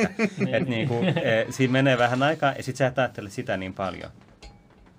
Mutta se, se voi toimia hyvinkin tehokkaana semmoisena niinku hengellisyyden Ja välineenä. se arvostus myös ruokaa kohtaan. Mm. Harva Kyllä. on niinku oikeasti ollut, milloin, muistakaa milloin vielä viimeksi teillä on ollut tosi nälkä. Et yleensä jengi syö heti kun tulee nälkä, niin ei pysty edes Mm. pitämään sitä niinku nälän tunnetta, niin tutustua Mm. mikä se on se nälän tunne. Niin, niin. Se on mielenkiintoista. Joo. Joo. Joo, mutta sitten tuosta oli, että tota, ei se mikään kidutusväline ole, eikä se tuota kärsimystä tai fyysistä vahinkoa. Epämukava se toki on, mutta ei se häiritse työntekoa. Hän sanoi harjoittavansa myös muita opustein käytäntöjä, sillä ne auttavat juurikkalan mukaan pysymään henkisesti vireänä. Hän mainitsi kylmissä suihkussa käymisen sekä netin käytön uutisen lukemisen vähentämisen, vaikka mieli tekisikin jo. Siis tämä kuulostaa just näitä niinku gurujen opilta kanssa, opettaa näitä sama juttuja.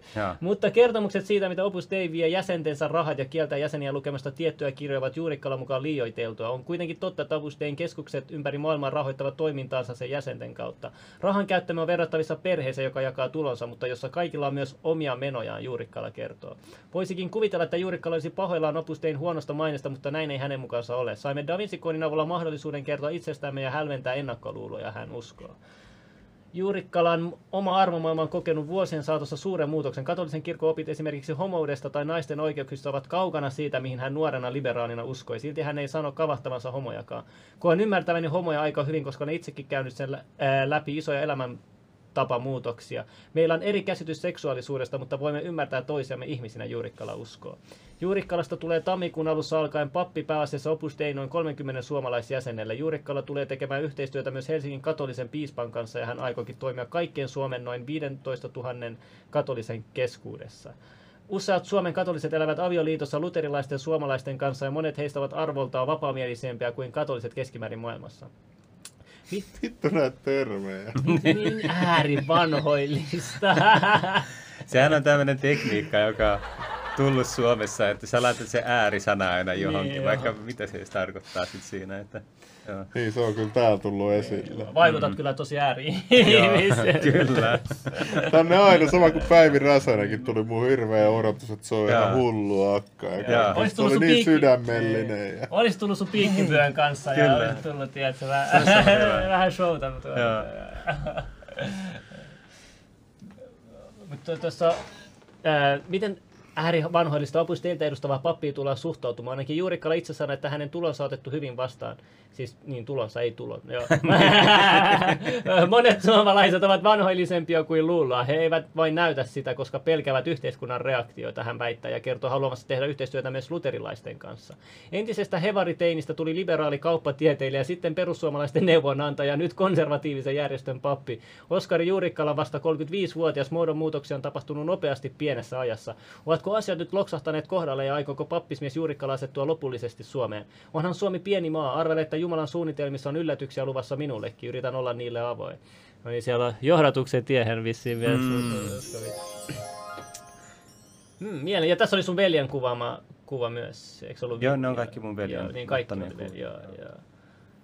Mielenkiintoista. Mikäs tämä käsi on, tämä on aika yleinen myös, mutta, mutta, mutta niin kuin, mikä, mikä tämä kuvastaa nyt teille tämä käsi, kun se monessa kuvissa tämä näkyy tämä. Mun mielestä sillä ilmaistaan semmoista niinku palvelemista, mutta sitten siinä on ihan se käytännöllinen, että, että jos sä et pidä käsiä vaikka tässä, niin sitten ne heiluu missä sattuu Joo, kenelläkin. joo, joo, joo, ihan tämmöinen joo. esteettinen Ei ole mikään mudro tämmöinen, joo, se on vaan Joo.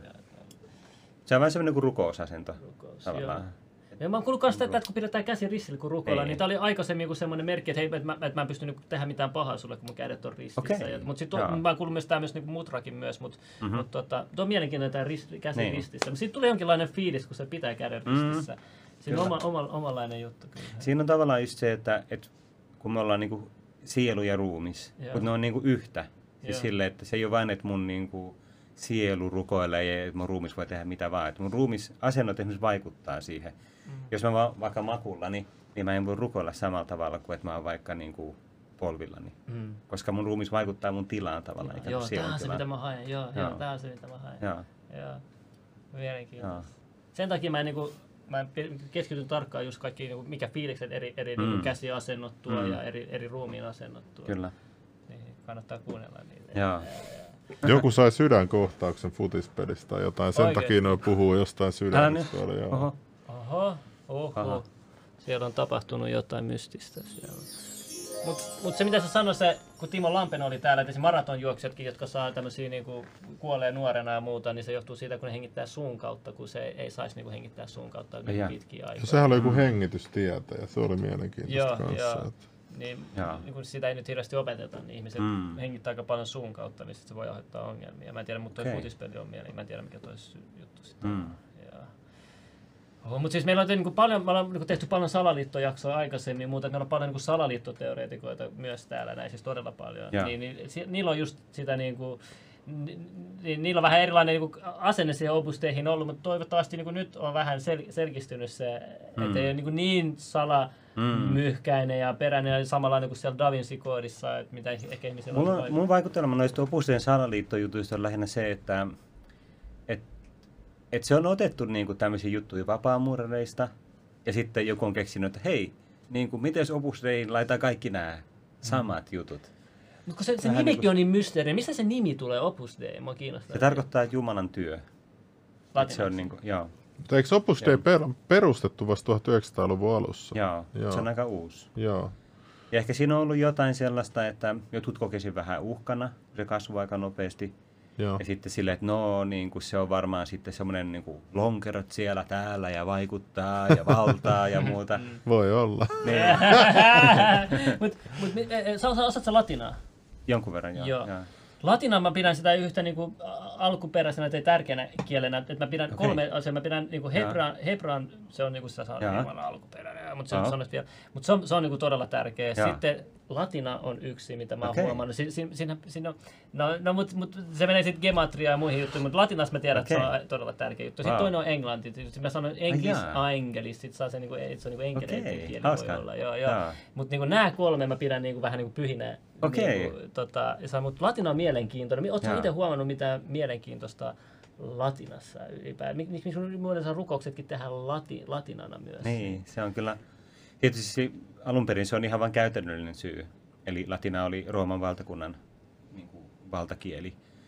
Ja, ja tota, et varhaisessa kirkossa, varhaisimmassa kirkossa puhuttiin siis aramean lisäksi kreikkaa ennen kaikkea, koska se oli semmoinen niin kuin lingua franca, semmoinen meidän ajan englanti. Mm. Mutta sitten Rooman kirkossa alettiin käyttää sitä latinaa ja sitten se jäi moneksi vuosisadaksi tavallaan semmoiseksi pääkieleksi. Koska mä unohdan tuossa, teillä oli tuossa artikkelissa, mä oikein muistan, niin siinä luki, että siitä on kritisoitu opus tehdä, teillä on niin latinalaisia jotain kirjoja, mitä te olette kääntänyt muille kielille olla. Ai niin, niin. Siinä joo, on mikä se juttu on, mikä se juttu, joo. Mutta ne, ne löytyy kyllä nykyään ainakin espanjaksi ja englanniksi käännettynä netistä. Okay, Mutta mun mielestä siinä on ihan se käytännön syy, että et, ne, ne säännöt, se on aika pitkä, olisiko se joku 50 sivua. Ja sitten se on ollut silleen, että no, niin kuin, jos nämä käännetään, se pitäisi olla aika eksakti, kun sitten porukka rupeaa siteraan niitä. Sitten vaan silleen, että no, ei tarvitse, niin kuin, jos joku olla siterata, oppiko latinaa tavallaan. Mm. Se on ollut vähän se asenne. Okei, okay, okay. Niin, sitten sekin oli yksi, tota, minkä mä löysin, oli se joku jesuitta vala mun mielestä jostain niin kuin tuhat, se löytyy jostain Australian ka- kansainvälisesti jostain, niin kuin, okay. niin kuin, mikä se on, valtion kirjastosta, joku aika rankka juttu, puhutaan vääräuskosten polttamisesta ja kaikesta. Ah, jaa. Joo, niin mä mietin, että onkohan ne oikeat totta. Niin kuin Sekin jutut. voi olla joku tämmöinen propaganda Ahaa, joo, koska hyvin. se löytyy vaan Australiasta, niin siksi mä niin. ihmettelinkin. Niin. Mutta tuntuu, että se latinan niin ne kirjaimetkin vaikuttaa meidän nykyaakkosiinkin aika paljon numerolaisia. Jotkut sanoisin M-kirjan, jossa jaat sen, niin sit saa I, V, et, et, et, siinä voi olla, niin kuin, niissä, niissä voi olla jotain mm-hmm. niin kuin, muutakin. Ja sitten papithan on, niin kuin, mulla on yksi, mitä mä aina tuonut esille, on Pope Sixtus V. Se on nimi Sixtus Jaa. V, joo. Ja miksi nimi on Sixtus V, että et, et, tota, mielenkiintoisia juttuja. Ja sitten niissä kaikissa pyhissä rakennuksissa aina latinaksi laitettu. Joo tekstinä. Mutta se on ollut semmoinen yhteinen kieli myös, että se tavallaan ilmaisee sellaista pysyvyyttä ja, ja niin kuin yhteyttä siihen vuosisatojen kirkkoon yeah. ja yhteisöön. Joo, translate, mikä se Joo, meikä yrittää katsoa, että mikä on. Mulla on nyt ruostetta. Noin. Mä haluan se English. Sitten mä haluan täältä Suomi. Jatka vaan Slimmille. Mä en. Alkaa hiki valuu, kun sä katsot tätä. Joo, mä ihmeissään tässä. Ja katsotaan, mitä kommenteissa tuolla on. Mä luulen, että tämä koko Opus Dei on keino pitää ihmiset siinä eksoterian piirissä. Mm-hmm. Siellä on tuollaista. Ortodoksi teologi. Miten, katoli, miten katolilaisuus näkee lopun ajat. Mm-hmm. Toi aina, aina lopun ajan aina kiinnostaa uskovaisia. Niin, aina niin. tosi paljon lopun ajan. Näetkö nyt, nyt ollaan, ollaanko me alussa, lopussa, keskivaiheella, miten sä näet? se on no, alkua ja loppua, onko niin? Joo, ei tämä ole mikään alkuperä Jesuitta kirjoitus. No, se levitin melkein salaliittoon. no, mutta hyvä, että sä kuitenkin näet, ei, ei ole.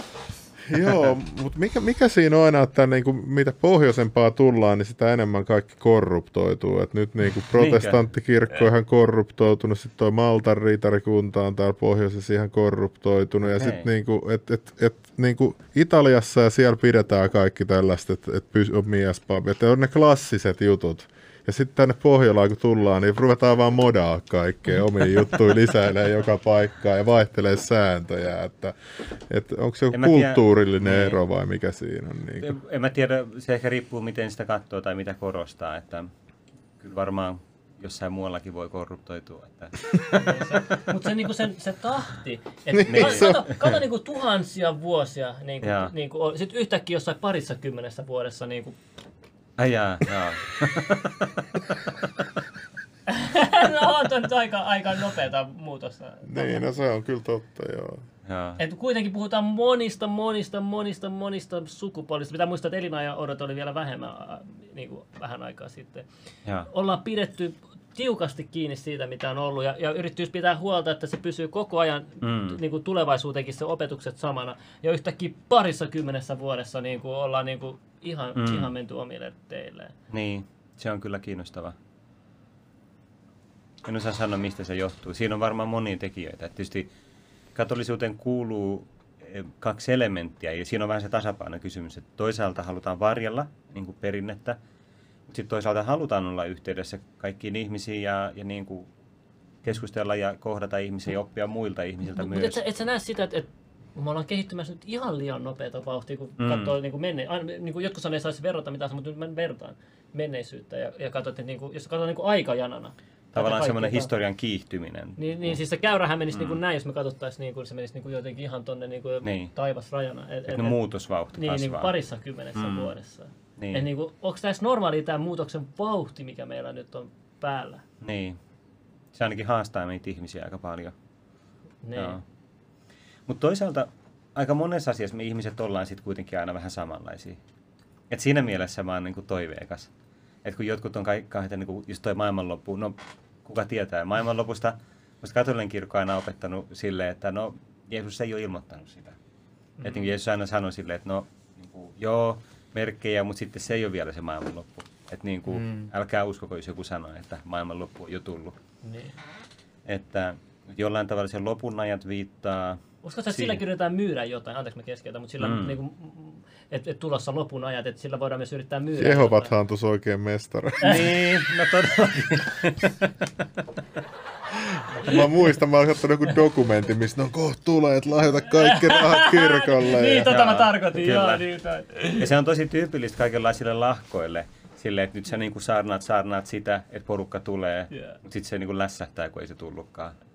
Niin, Niin, mutta luulisin, että, että jo toisen kerran jälkeen menisi usko, mutta vieläkin ne jatkaa. Ja vieläkin Niin. niin. uskon näitä ennustuksia ja, Kyllä. ja profetioita. Ja... Ja nyt se meteoriitti tulee ja mitä ei ikinä tapahdu. Joo, kyllä. Joo. Mikä, mitä kun nämä puhuu gnostilaisuudesta, tiedätkö siitä mitään? Mm-hmm. Gnostilaisuus oli sellainen tavallaan niin kuin uskonnollinen filosofia, joka oli jo olemassa jollain tavalla ja sitten tuli tämmöinen kristillinen gnostilaisuus myös. Ja sen erityispiirre on semmoinen idea jostain niin kuin sisäisestä valaistumisesta ja vapautumisesta, mutta siinä on se idea, että on joku salattu tieto. Että se on se pääasia.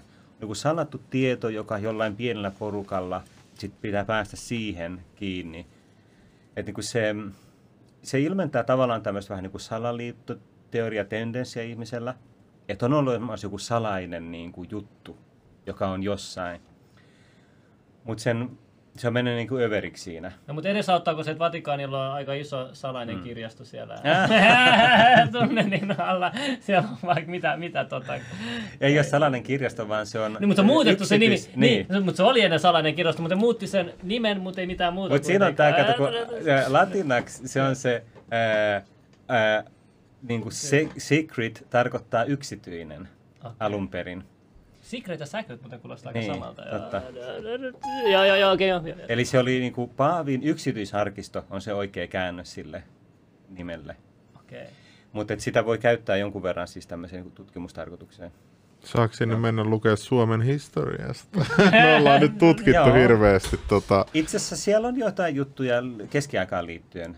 Jota, Joo, siis mä, mä sain siltä, siltä, siltä Turun kaverilta, mä just sain paljon niitä Paavin kirjeet, se oli kääntänyt mm-hmm. suomeksi ja kaikki, Okei. niin siellä oli hurjia juttuja, just Okei. jostain sotamääräyksiä, hämäläisiä vastaan. Ihan ja, tosi, Joo. joo. joo, ja kaikkea tällaista. Ja sitten vieläkin, Joo. kun sä täällä puhut näistä asioista, niin ne on salaliittoteorioita. Mm, Mm, Toikin on mm. niinku Niin, Sähän löytät aika paljon kaikkea. Joo, mähän, ja me, meillä on kaikki leveli.fi kautta historia, niin kuin mä oon sinne pistänyt avoimeksi kaikki ja pistänyt ne silleen, että jengi päivittää sitä wikiä ja itse. Ja, Joo. koska se oli niin mielenkiintoinen aihe, että, että niin kuin tuntuu, että, että Suomen historiasta on vaan hävinnyt silleen, että kun niissä Paavin tarinoista oli ne, mitkä ne on, ne Teutonic Knights, ne Saksan Joo, ne pyhät, Saksan. se, se ratsuväki vai mikä se mm-hmm. on. Ja tanskalaiset jotkut pyhät soturit oli täällä ja sitten Suomen koulussa opetetaan, että ruotsalaiset vaan opetti ne jotkut savi, savimajavat tyyliin puhumaan ja kirjoittaa, että se on niin jotenkin niin huvittavaa, että Savi. Joo. en mä tiedä, miksi niitä voi sanoa jotkut suaörkit. Että ihan kuin suomalaiset oli jotain ihan niin kuin, öö, täällä keskenään. Mutta sitten niistä kirjeistä käy kuitenkin ilmi, että kovaa taistelua on käyty. Niin kuin, ja, Niin, että, niin. Siksi mua kiinnostaa kans. Joo. Toivottavasti päästään valtuustoon huomenna.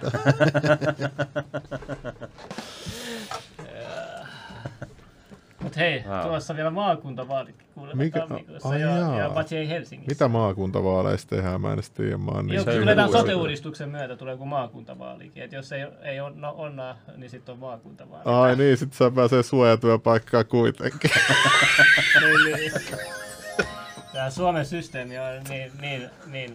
Siis Suomen systeemi voi kuvata tällä. Niin tää on jotenkin hullu, että Suomessa ei ole kellään sellaista tiedätkö, ylivaltaa, mikä on monessa muussa, niin kuin Amerikassa ja sitten Jaa. näissä niin kuin muissa, missä se niin kuin, se voi sanoa, että ei, en mä jaksa kuunnella teitä, että nyt me tehdaan näin, niin kuin Amerikassa mm-hmm. esimerkiksi presidentti voi tehdä. Että, Mä näen, että siinä on symbolinen elekin. Että jos me tiedetään, että hei, joku vahva johtaja on kuitenkin niin kuin johtaa tätä maata. Mm. Että se, on- se, se on myös symbolista, mutta kun me ei ole sellaista, niin kuin, kun meidän presidentti, ei mikä presidentti se on, vaan siellä, siellä yksi, yksi, se on ihan kuin yksi, yksi ministeri vaan tiedätkö, siinä vieressä. Ei se, ei se mm. niin kuin tunnu yhtään presidentistä, Suomen Niin. presidentti. Mitä se tekee? Armahtaa ja vierailee, ta, kättelee, tapaa ihmisiä, pitää vaan jollain tavalla mm. kulissia yllä. valtaoikeudet takaisin. Niin, valtaoikeus niin kuin ennen vanhaan, että, oli, että niin kuin ei ole semmoista niin kuin, jo, jo, pitäisi olla joku johtaja kuitenkin, mä, mä näen, että niin kuin, Okei. se on, se on niin kuin, mutta mut totta kai mm. tämä voi sanoa, että mulla on vanhanaikainen ajatus. Ja varmasti onkin ja ei siinä voi mitään. Joo. Niin mäkin on tullut vaan siihen tulokseen, että se olisi helpompi, että on yksi, joka näyttää sen suunnan, ja Niin. sitten muut kiistelee ehkä detaileista ja hieroo mm. niitä, eikä silleen, että nyt kaikki vaan tappelee keskenään ja kilpaa lupaa Niin, koska tuo äänestäjille eri juttuja, valehtelee niin. vaan. Kato, kato eduskunta, se on kaauksessa. Se on, se on hirveän riitely ja epävarmuutta, ei ole mitään suuntaa, mutta jos olisi vahva johtaja, niin se ainakin, silloin se on ainakin joku, joku suunta, tiedätkö, mihin mennään, kun nyt ei ole mitään suuntaa. Niin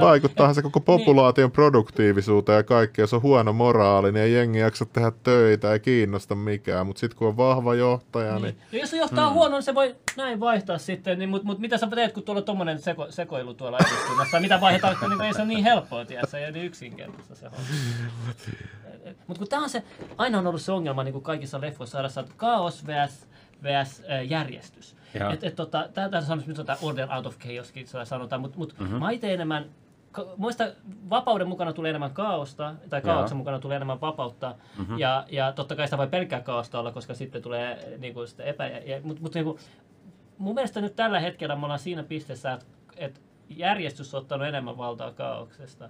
Ja Okei. nyt me ollaan epätasapainossa. Mm-hmm. Et mun mielestä pitäisi olla vähän enemmän kaaosta Okei. tällä hetkellä. Mutta jotkut taas näkee kaauksen niin mustavalkoisena hu- huonona asiana ja järjestyksen hyvänä asiana, jotkut taas näkee sen päinvastoin. Mutta miten sun Niin. käsitys on tästä kaos vs. järjestys? Ehkä se tarvitaan molempia. Molempia, Mm, niin. tasapainoa. Niin, sitä mäkin olen. Sitten yksi mielenkiintoinen kysymys, kun mä nyt niiden sukujuttujen takia tutkin noita ritarikuntia ja niihin Joo. nyt hakee ja tollasta. Ja sitten mua kiinnosti, että miksi vaan osa saa papasyn, eli sen paavin siunauksen, että on toi... Oota, mm-hmm. ootas. Nopeasti hain yhden. Paavin siunauksen. Paavin siunaus, se on mielenkiintoista. Että on niinku... Et sen mä tiedän ritarikunnista, että että aina kaikkihan puhuu templareista ja templarit sitä ja tätä. Sitten on kuitenkin on toi Maltan ristiritarit, sitten on tämä, tän sä varmaan tiedät kanssa. Tää Logo ritarikunta. on mielenkiintoinen. Tuhat vuotta vanha kanssa about. Okei. Niin näilläkin Pyhän on, haudan. Pyhän haudan ritarit kai. Joo, joo, niin to, mä en tiedä mikä se on suomeksi, niin Joo. miksi vaan osa saa sitten sen papasun? Ja sitten nyt mä tiedän, että Suomessa on uudet templarit. Aha. uusi ritarikunta, katolinen ritarikunta, mutta niillä esimerkiksi on vielä sitä, ne tekee nyt vasta ilmeisesti. No mutta onko siinä joku sellainen juttu, että niiden pitää tehdä jotain pyhää työtä hyvin tietyn aikaa, että Paavi sitten antaa? Vähän niin kuin Opus Deille annettiin se itsemääräysoikeus. Niin. Vähän niin kuin ne oikeudet tosiaan. Mm.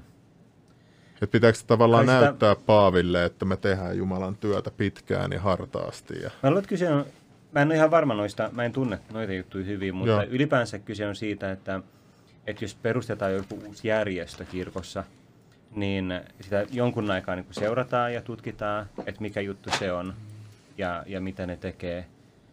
Että se on lähinnä semmoista niin kuin harkintaa siinä. Joo. Joo, Se oli vaan niin vaska paperi. Ja t- tavalla, tavallaan niin kuin katolisessa kirkossa korostuu näissä asioissa semmoinen tietty varovaisuus, että et, et, niin kuin tavallaan sitä järjestystä halutaan sillä tavalla, että ettei niin kuin ihan mikä tahansa porukka yhtäkkiä lähde niin kuin vaan leviämään. Turvallisuus siis. Turvallisuus tavallaan. Tai, ja, ja semmoinen, että niin kuin, no, halutaan vähän seurata, että mikä tämä juttu on. Öm, Toi kuulostaa ihan loogiselta. Mutta on, mm. onko noin vielä niinku sotilasjärjestöjä, eikö se ainakin jesuita toi, eikö ne ole vielä aika sotilaallinen? Ja...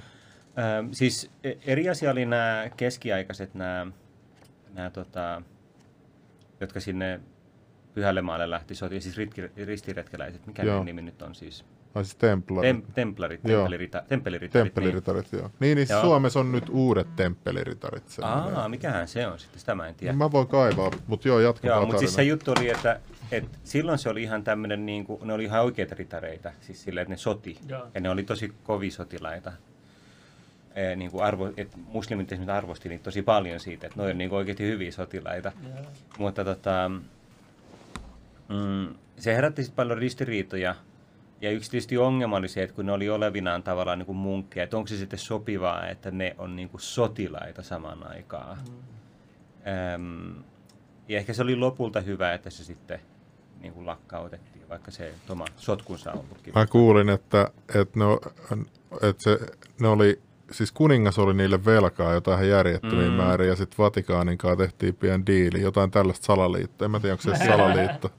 Joo, siis se Ranskan kuningas, se oli aika hurja kuvia, miten se niin kuin, järjesti semmoisen niin kuin propagandakampanjan niitä vastaan ja kaikenlaisia... Kelaa, valheita. että äijät on puhistanut niille maita ja taistellaan Niin. kuollut puolesta ja sitten vaan kuseksii päällä. Joo. siis mä kuulin, että niistä meni tosi moni niin kuin sitten vapaamuurareihin niistä ritareista. Tällaisiakin tarinoita on. Sitä mä en osaa sanoa. Et sen takia Joo. siellä olisi siellä, mikä se on se, kun niitä on ne kaksi raittia, on York Right ja sitten on se, niin siellä toisella puolellahan on templarit siellä ylimpänä, niin kuin sama kuin Mhm. toisella on kolme kolme, niin sitten siellä. Niin, mutta sitten Royal Archissahan mennään sitten sinne temppeliritarin suuntaan. Okei, Royal Arch on joo. sellainen. joo, kun mä en noista tiedä niin paljon, sä tiedät En mä edelleen. tiedä. Kirjakaata. mä tiedän vaan, että et, tota, siellä, siellä Kasarnikadun museossa on temppeliritari eh, tota, vaatetukset. Ja... Mä koitan. Eikö toi mielenkiintoinen toi temppeliritarin... No joo, no joo, ei. Suomalainen Tässä. reima. Jaha. Ootas, Suomalainen pistä- reima, ah joo, mä unohdin, joo. Suomalainen reima kertoo, miksi liittyi temppeliherrain ritarikuntaan. Vuosisatoja vanha järjestö kerää lisää jäseniä Suomessa. Mä oon mielenkiintoinen, mä nähnytkään tällaista kuvaa tai artikkelia. Mm, mäkään. Mutta olisiko se semmoinen, että se ei ole, ne ei ole siis niitä kuitenkaan ritareja enää siis siinä sotilasmielessä, vaan tämmöisiä. Mm, ja tässäkin mainittu se Da Vinci kanssa. Tosta. Kato, joo. Joo, hittikirja Da Vinci-koodi kuvasti, kuvasi temppeliherrain ritarikunnan salaperäistä, salaperäisenä järjestönä. 900 vuotta vanha ritarikunnan toiminta kasvaa myös Suomessa, mutta järjestön pitkäaikainen jäsen tietokirjailija Reima T.A. Luoto kumoaa salaseuraväitteet. Sitten siellä on laitettu... Mikäs siellä? Okei, Suomeen perustettiin ritarikunnan oma suurpriorikunta, eli kansallinen yksikkö vuonna 86. Sillä on tällä hetkellä noin 400 jäsentä ja toimintaa kymmenessä kaupungissa. Siis tänne kyllä mahtuu Suomeen niin paljon eri, eri järjestöjä ja, Mm. ja muita. No, ne on vähän semmoisia symbolisia nykyään, noi tommoset ritarijutut, että Joo. sä oot vähän niinku po- semmoisessa porukassa sitten. porukassa, niin, niin. Niin ne mä oon ymmärtänytkin mon, mone, monessa näissä. Mm. Niin, voisi se lady vastailla siihen mun jäsenhakemukseen siellä.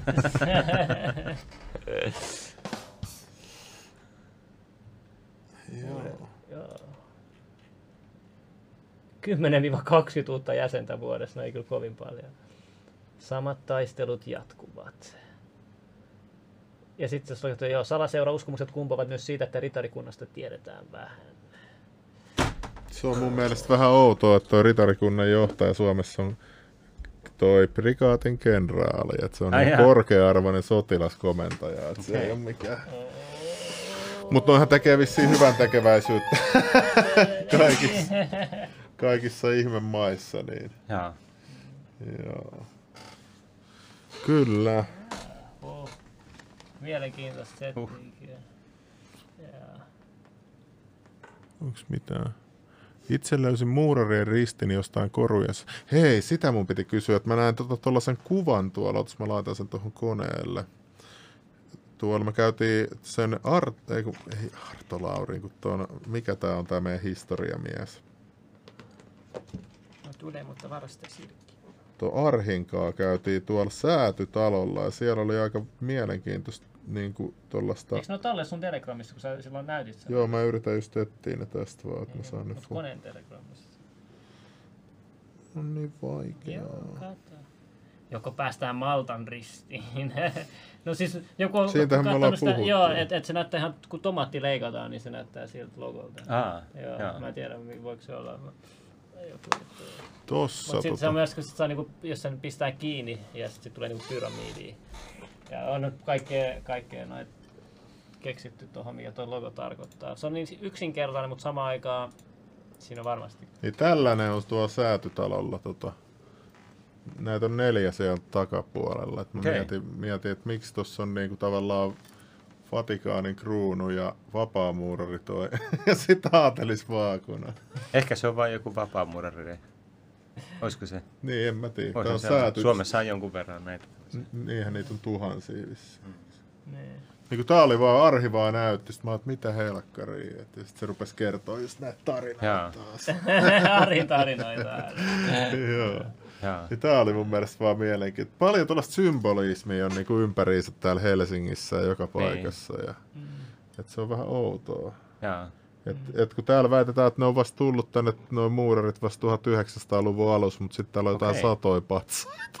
Joo, Aa. joo, ja ne, ne, ne, ne, kun ne yhteydet löytää vielä Niin. niin. pa, pa, patsojen. Siksi se kuulostaa niin. vähän oudolta. Sitten täällä on kuitenkin Okei. 200 vuotta vanhoja heidän patsaita ja jotain. Ja sit Okei. Niin. Se on niinku mielenkiintoista. Tämä en ole koskaan paljon tutkinut. Että... Joo. Joo. Jees, onko meillä vielä kysymyksiä yleisöllä? Tää on kaksi tuntia mukavasti mennyt. Oho. Joo, joo. Kyllä tullut paljon lisää selviä. Ja mä, mä en tiedä oikeasti opusteista yhtään mitään. Jaa. Joo, mutta nyt, nyt tiedänkin jo aika paljon. Et, tota, Et Opus Dein semmoinen, tavallaan semmoinen pääteema on niin kuin tavallinen elämä. Se on tavallaan vähän tylsä, mutta et just se, että ää, et, et voisi olla hyvin niin kuin läheinen suhde, semmoinen vahva uskonnollisuus tavallisessa elämässä ja myös ammatillisessa työssä. Et sun ei täydy olla munkki. Et munkki on tosi jees juttu, tosi hyvä, mutta sun ei tarvitse olla munkki, jotta sä voit olla lähellä Jumalaa.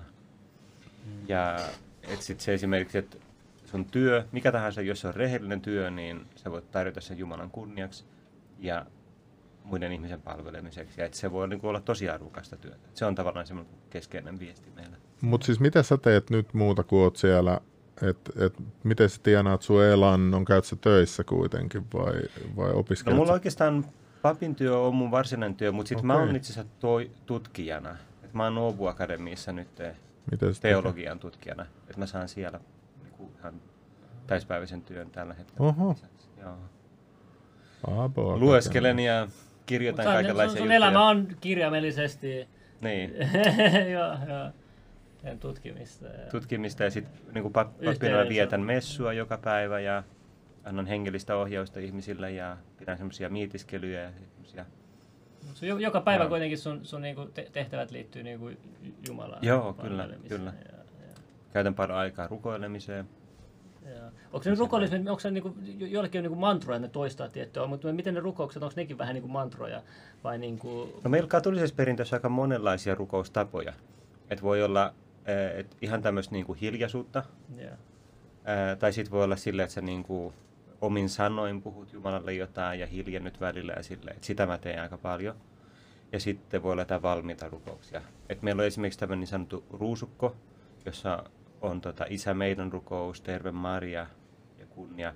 Tämmöisiä niinku tosi yksinkertaisia, että niitä lausutaan sitten monta kertaa ja niitetään samaan aikaan Jeesuksen elämän eri vaiheita. Ja semmoista. No niin, mutta monta kertaa. Joo, Mm, siinä, se on siinä vähän, siinä on vähän siinä sama kuin mantra. niin. Et meillä on niinku ruusukko, mulla on semmoinen pieni taskusta, tämmöinen kuin miniruusukko, tämmöinen puinen. No niin, ja joo, mä olin just kysymässä, Mutta- että onko joo, tollainen millaista. Tämähän on tosi yleinen niin kuin monissa autoissa, on esimerkiksi siinä peilissä semmoinen. Vaikka en tiedä, onko ne kaikki ihmiset uskonnollisia, jolloin se, mutta siinä on niin kuin, se alkuperäinen on tämä just, että sehän olisi, näitä on niin kuin 50 tämmöistä helmeä.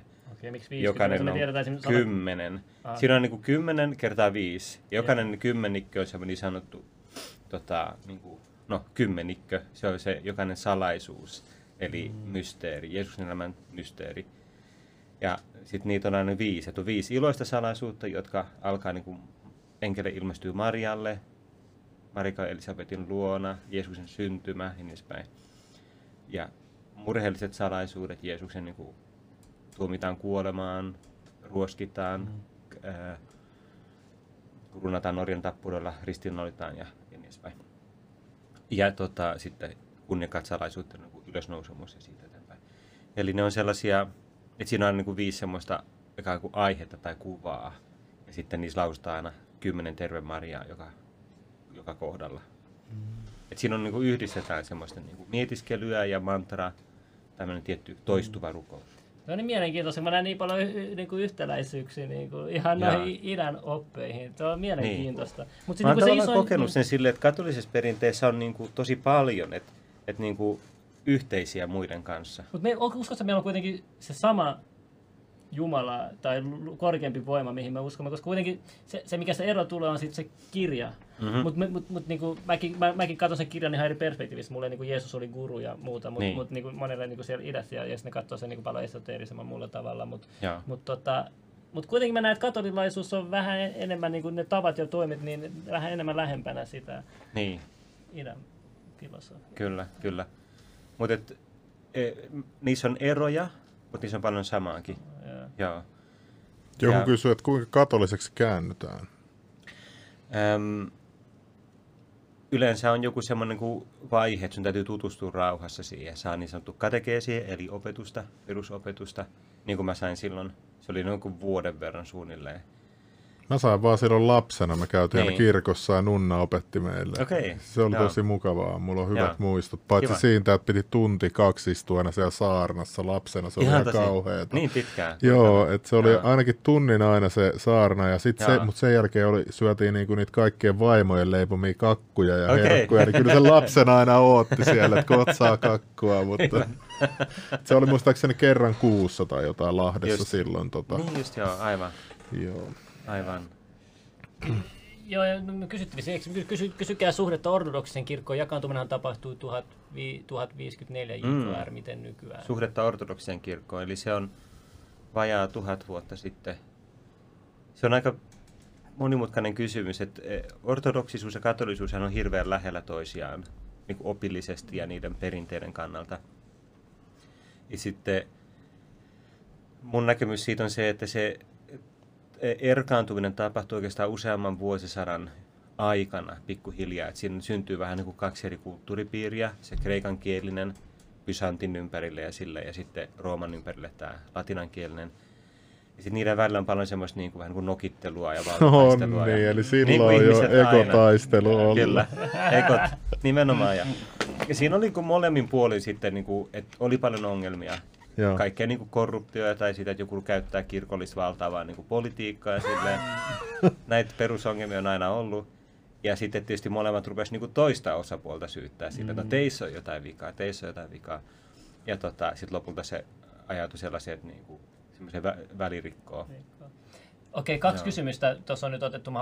Tuossa rokotteesta sulta kysytään sun mielipidettä siihen, varmaan vissiin näihin korona. Ja sitten on, eh, tuossa sanottiin riittääkö pyhä vesi. Mulla on pyhässä vedessä, mulla itsellä löytyy, okay. mä, eh, mä en tiedä kenen siunaama se pyhä vesi oli, mm-hmm. mutta sieltä Vatikaanista mut löytyy. Okei, okay, hauska. Joo, joo, se on vielä mulla tallessa. Se on hienossa pullossakin se joo. laitettu. Joo, ne missä millä niinku, niinku, myös niinku tuliaisina ja muita, niin mä en tiedä, tai sit, mutta se on mutta mikä se niinku, onko se vaan siunataanko se vesi, se on vaan niinku siunattu olla rukouksella se vesi? Joo, se, se on ihan yksinkertainen. Joo, joo. onko sillä joku käyttötarkoitus? Se on nyt vaan mulla koristeena siinä. Mutta voi... no se on lähinnä siis ihan niinku siunaamista varten.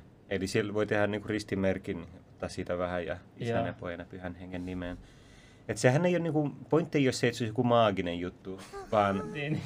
vaan mutta siinä on semmoinen, että et kristinuskoon kuuluu, kuuluu myös tämä, että aineellisilla asioilla on tietty niinku, rooli Jumalan suunnitelmassa. Että esimerkiksi vesi, vesi on semmoinen kuin pyhä aine. Mm, se, on kastetaankin. Niin, se on luomistyössä niin kuin pyhä henki liikkuu vetten yllä ja vesi symbolisoi puhtautta, se symbolisoi Puhdist. pesemistä, puhdistumista ja se symbolisoi elämää.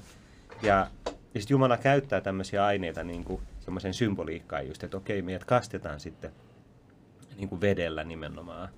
Ja, ja tota, se siunattu vesi on tavallaan niin kuin liittyy siihen kasteeseen sille, että jos kaste nimenomaan niin kuin puhdistaa meitä ja antaa meille sitä jumalallista elämää, mm. niin sitten se siunattu vesi ikään kuin muistuttaa meitä siitä mm. ja, ja uudistaa meissä. Mä olin sitä. säästänyt siltä varalta, jos joku vampyri tuleekin, tiedätkö, meidän taloon, Mm. niin, niin, mulla on se siunattu vesi siellä ja, psh, ja mulla on hopea kolikkokin sitä, että tiedätkö, että ei tule tarpeeksi lähelle varmuuden. Ei voi tietää, ei ne legendat turhaan synny jostain. No tiedätkö tota, kun on näistä manaajajuttuja, eli näitä riiva, riivauksia, Joo. niin niistä on ihan paljon niitä ker- kertomuksia. Siis Mä en ole itse tiedä, Joo, mä en ole joo. ollut mukana silleen, että niinku demonit reagoi tosi vahvasti siunattuun veteen. Joo, no niin, Tosi. on hyvä olla siellä tallessa. Se on vaan niinku, että jotain sellaista niinku siinä on. Joo, siinä on. Joo. Joo.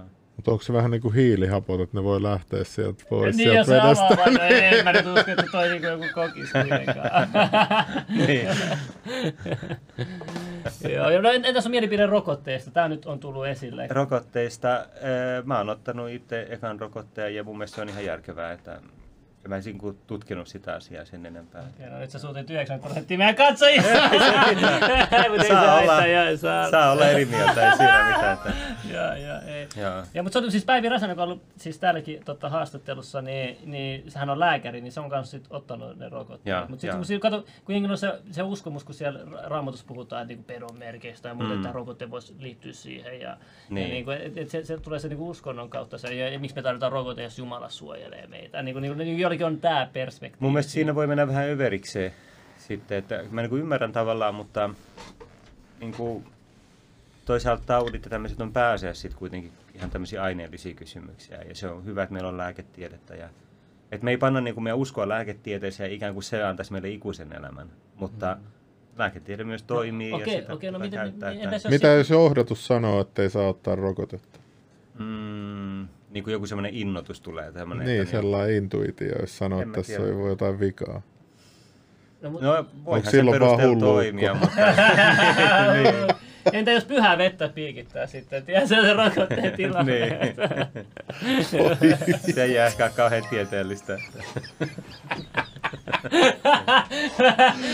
Ilman kun slimmille ei ole koskaan kipeä, kun saada on pyhää vettä. Suoneen Sä mä suoraan. muista milloin sä olisit viimeksi ollut kipeä, et varmaan En ikinä. ole ikinä ollut. Ihan tosi. Joo. Wow, aika hyvä. Joo, se on kyllä tosiaan, en mä muista Joo, milloin. en mä itekään muista. Joo. Mut, mut, Se on se kylmä suihku. niin, Futispelaaja kuoli rokotteeseen kentällä. Nyt siellä on salaliitot vet siitäkin. Tuolla ö, kysyy, uskotko katolisen kirkon olevan oikea jatkumo alkukirkolle ortodoksisen kirkon? Vau, wow, tosi hyvä kysymys. Uskon kyllä. Tämä on hirveän, siis ortodoksin kirkon sijaan, okei, eli äh, ortodoksin kanteet tikittää DMT. Junnu voi kokeilla. Mutta tota, äh, se, ähm, et, et, molemmat on niinku jatkumoa siitä alkukirjoista, se on selvä. Äh, Kumpi on sitten tavallaan oikeampi tai lähempänä? Mä sanoisin, että katolinen kirkko sen takia, että alkukirkossa on Paavi. Eli alkukirkossa on Pietari. Ja että jos otetaan pois Pietari, niin sitten menetetään jotain siitä, mikä on olennaista kirkon alkuperäiselle rakenteelle.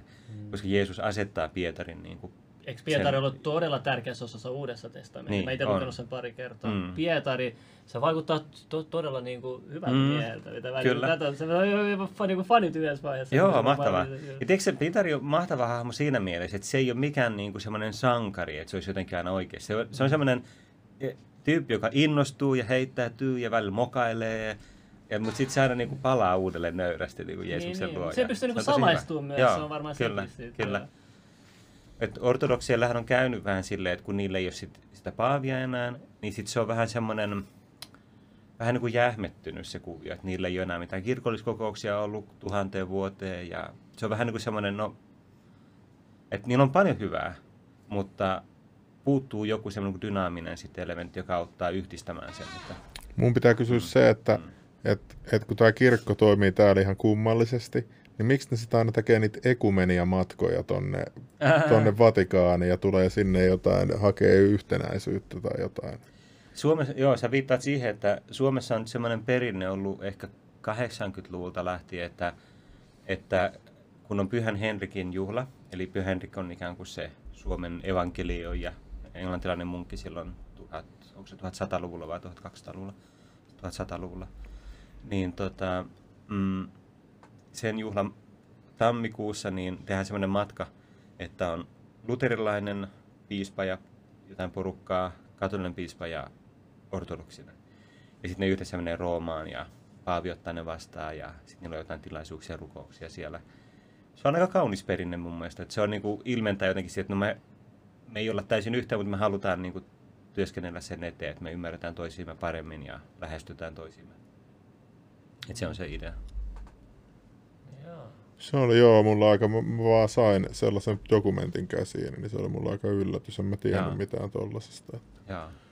Täällä on niin paljon kaikkea, mistä ei tiedä No mitään. niin, ja sit joo, monesti, monesti niinku, mo, moni niinku, vaikka pappi tai joku, niin saattaa tietää paljon, mutta ne ei niinku kerro, että sä osaa kysyä. Että se on Mä en tiedä, mutta niinku, tällä vauhdilla pari vuotta, niin me tiedetään kyllä kaikki.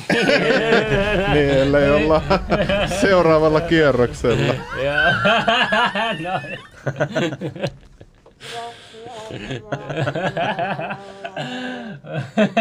Mutta mieti oikeasti vuosi sitten. Niin, ja nyt, niin, se on kyllä totta. Sitä on huvittavaa, että sit jotkut väittää, että jesuitit on nyt infiltroitunut joka paikkaan, että on Aha. muurareissa ja juutalaisissa. Ja nyt sitten välillä se on täällä nyt taas joku kertoo, että juutalaiset onkin niitä, mitkä on infiltroitunut. Ketä ne loppu? Niin, Vai tää- infiltroiksi kaikki vaan ristiin? Joo. Ei tässä enää mitään järkeä. Niin. Mä tykkäsin siis silloin parikymppisenä, tykkäsin kaikista salaliittoteorioista aika paljon. Mutta sä kasvoit sen yli. Koska mä huomasin, että jotkut jutut tuli niin, Niin, se, niin, ei niinku, että nämä oikeasti ei tiedä. Ja ne vaan heittää läppää, ja mä että okei, niinku, pitää ottaa vähän iisisti. Joo. Ja, ja mä oon nähnyt moni, jotka on mennyt ihan, ihan syväpäin. Mm. Niin, niin että rupeaa luomaan jo itse niitä sellaisia relaatioita, vaikka niitä ei Aivan. välttämättä ole, vaan Niin. päättelee, että no, no toi on noin. Niin, ja niin, sille. Se voisi olla. Mä verrannut sitä Niin. rikosetsivän mieleen. Että, mm-hmm. että rikosetsivähän joutuu, eihän voi pitää mitään sattumana, eihän se muuten ratkaise mitään rikosta. Aivan, Joo, tää aivan. sattumaa kaikkea. Niin. Niin. Niin kyllähän jo, joku niin kuin, pitää olla siellä. Kyllä. Et, et, tota, Näin on. ehkä niin kuin sala, isoimmat salaliittoja, niistä tulisi hyviä rikosetsiviä, koska ne ottaa Joo. kaikki mahdollisuudet huomioon. Kyllä, joo, Niin, näin on. Miksi Slimmi ei sano mielipidettä? Sanohan tässä- Mikä Mikä mielipide? mielipide? Mitä sä- Ihan hyvinhän täällä ollaan puhuttu kaikesta avoimesti. Ja tässä on mitään. Kyllä. Joo, tässä on kyllä paljon tullut kaikkea. Mitä, mikä tuossa? Hopea vettä, mitä sekin on? En tiedä. Joo. Emily Rosen riivaaja, joo.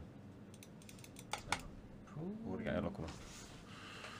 Joo, hei, kiitoksia paljon. Kiitos, tämä on ollut tosi kaikesta. hauskaa. Joo, kiva kuulla. joo, Mä joo. toivoisin, että sä luet meille yhden kohan raamatusta, jos Jaha. sopii tämän, tämän koko jutun. On mun mielestä, joo, koska mä halusin, joo, koska tää on niin hieno mun mielestä. Mä haluan kuulla, Joo, kun se, papin suusta. kun papin Joo, suusta. joo. Ja toi on Niin. katolinen raamattu. Mihin asti mä luen? Koko se, se, sinne loppuun asti. Vaan mun mielestä se on hieno luku, tarina. okei, joo. Se selvä. pitkä vai ei?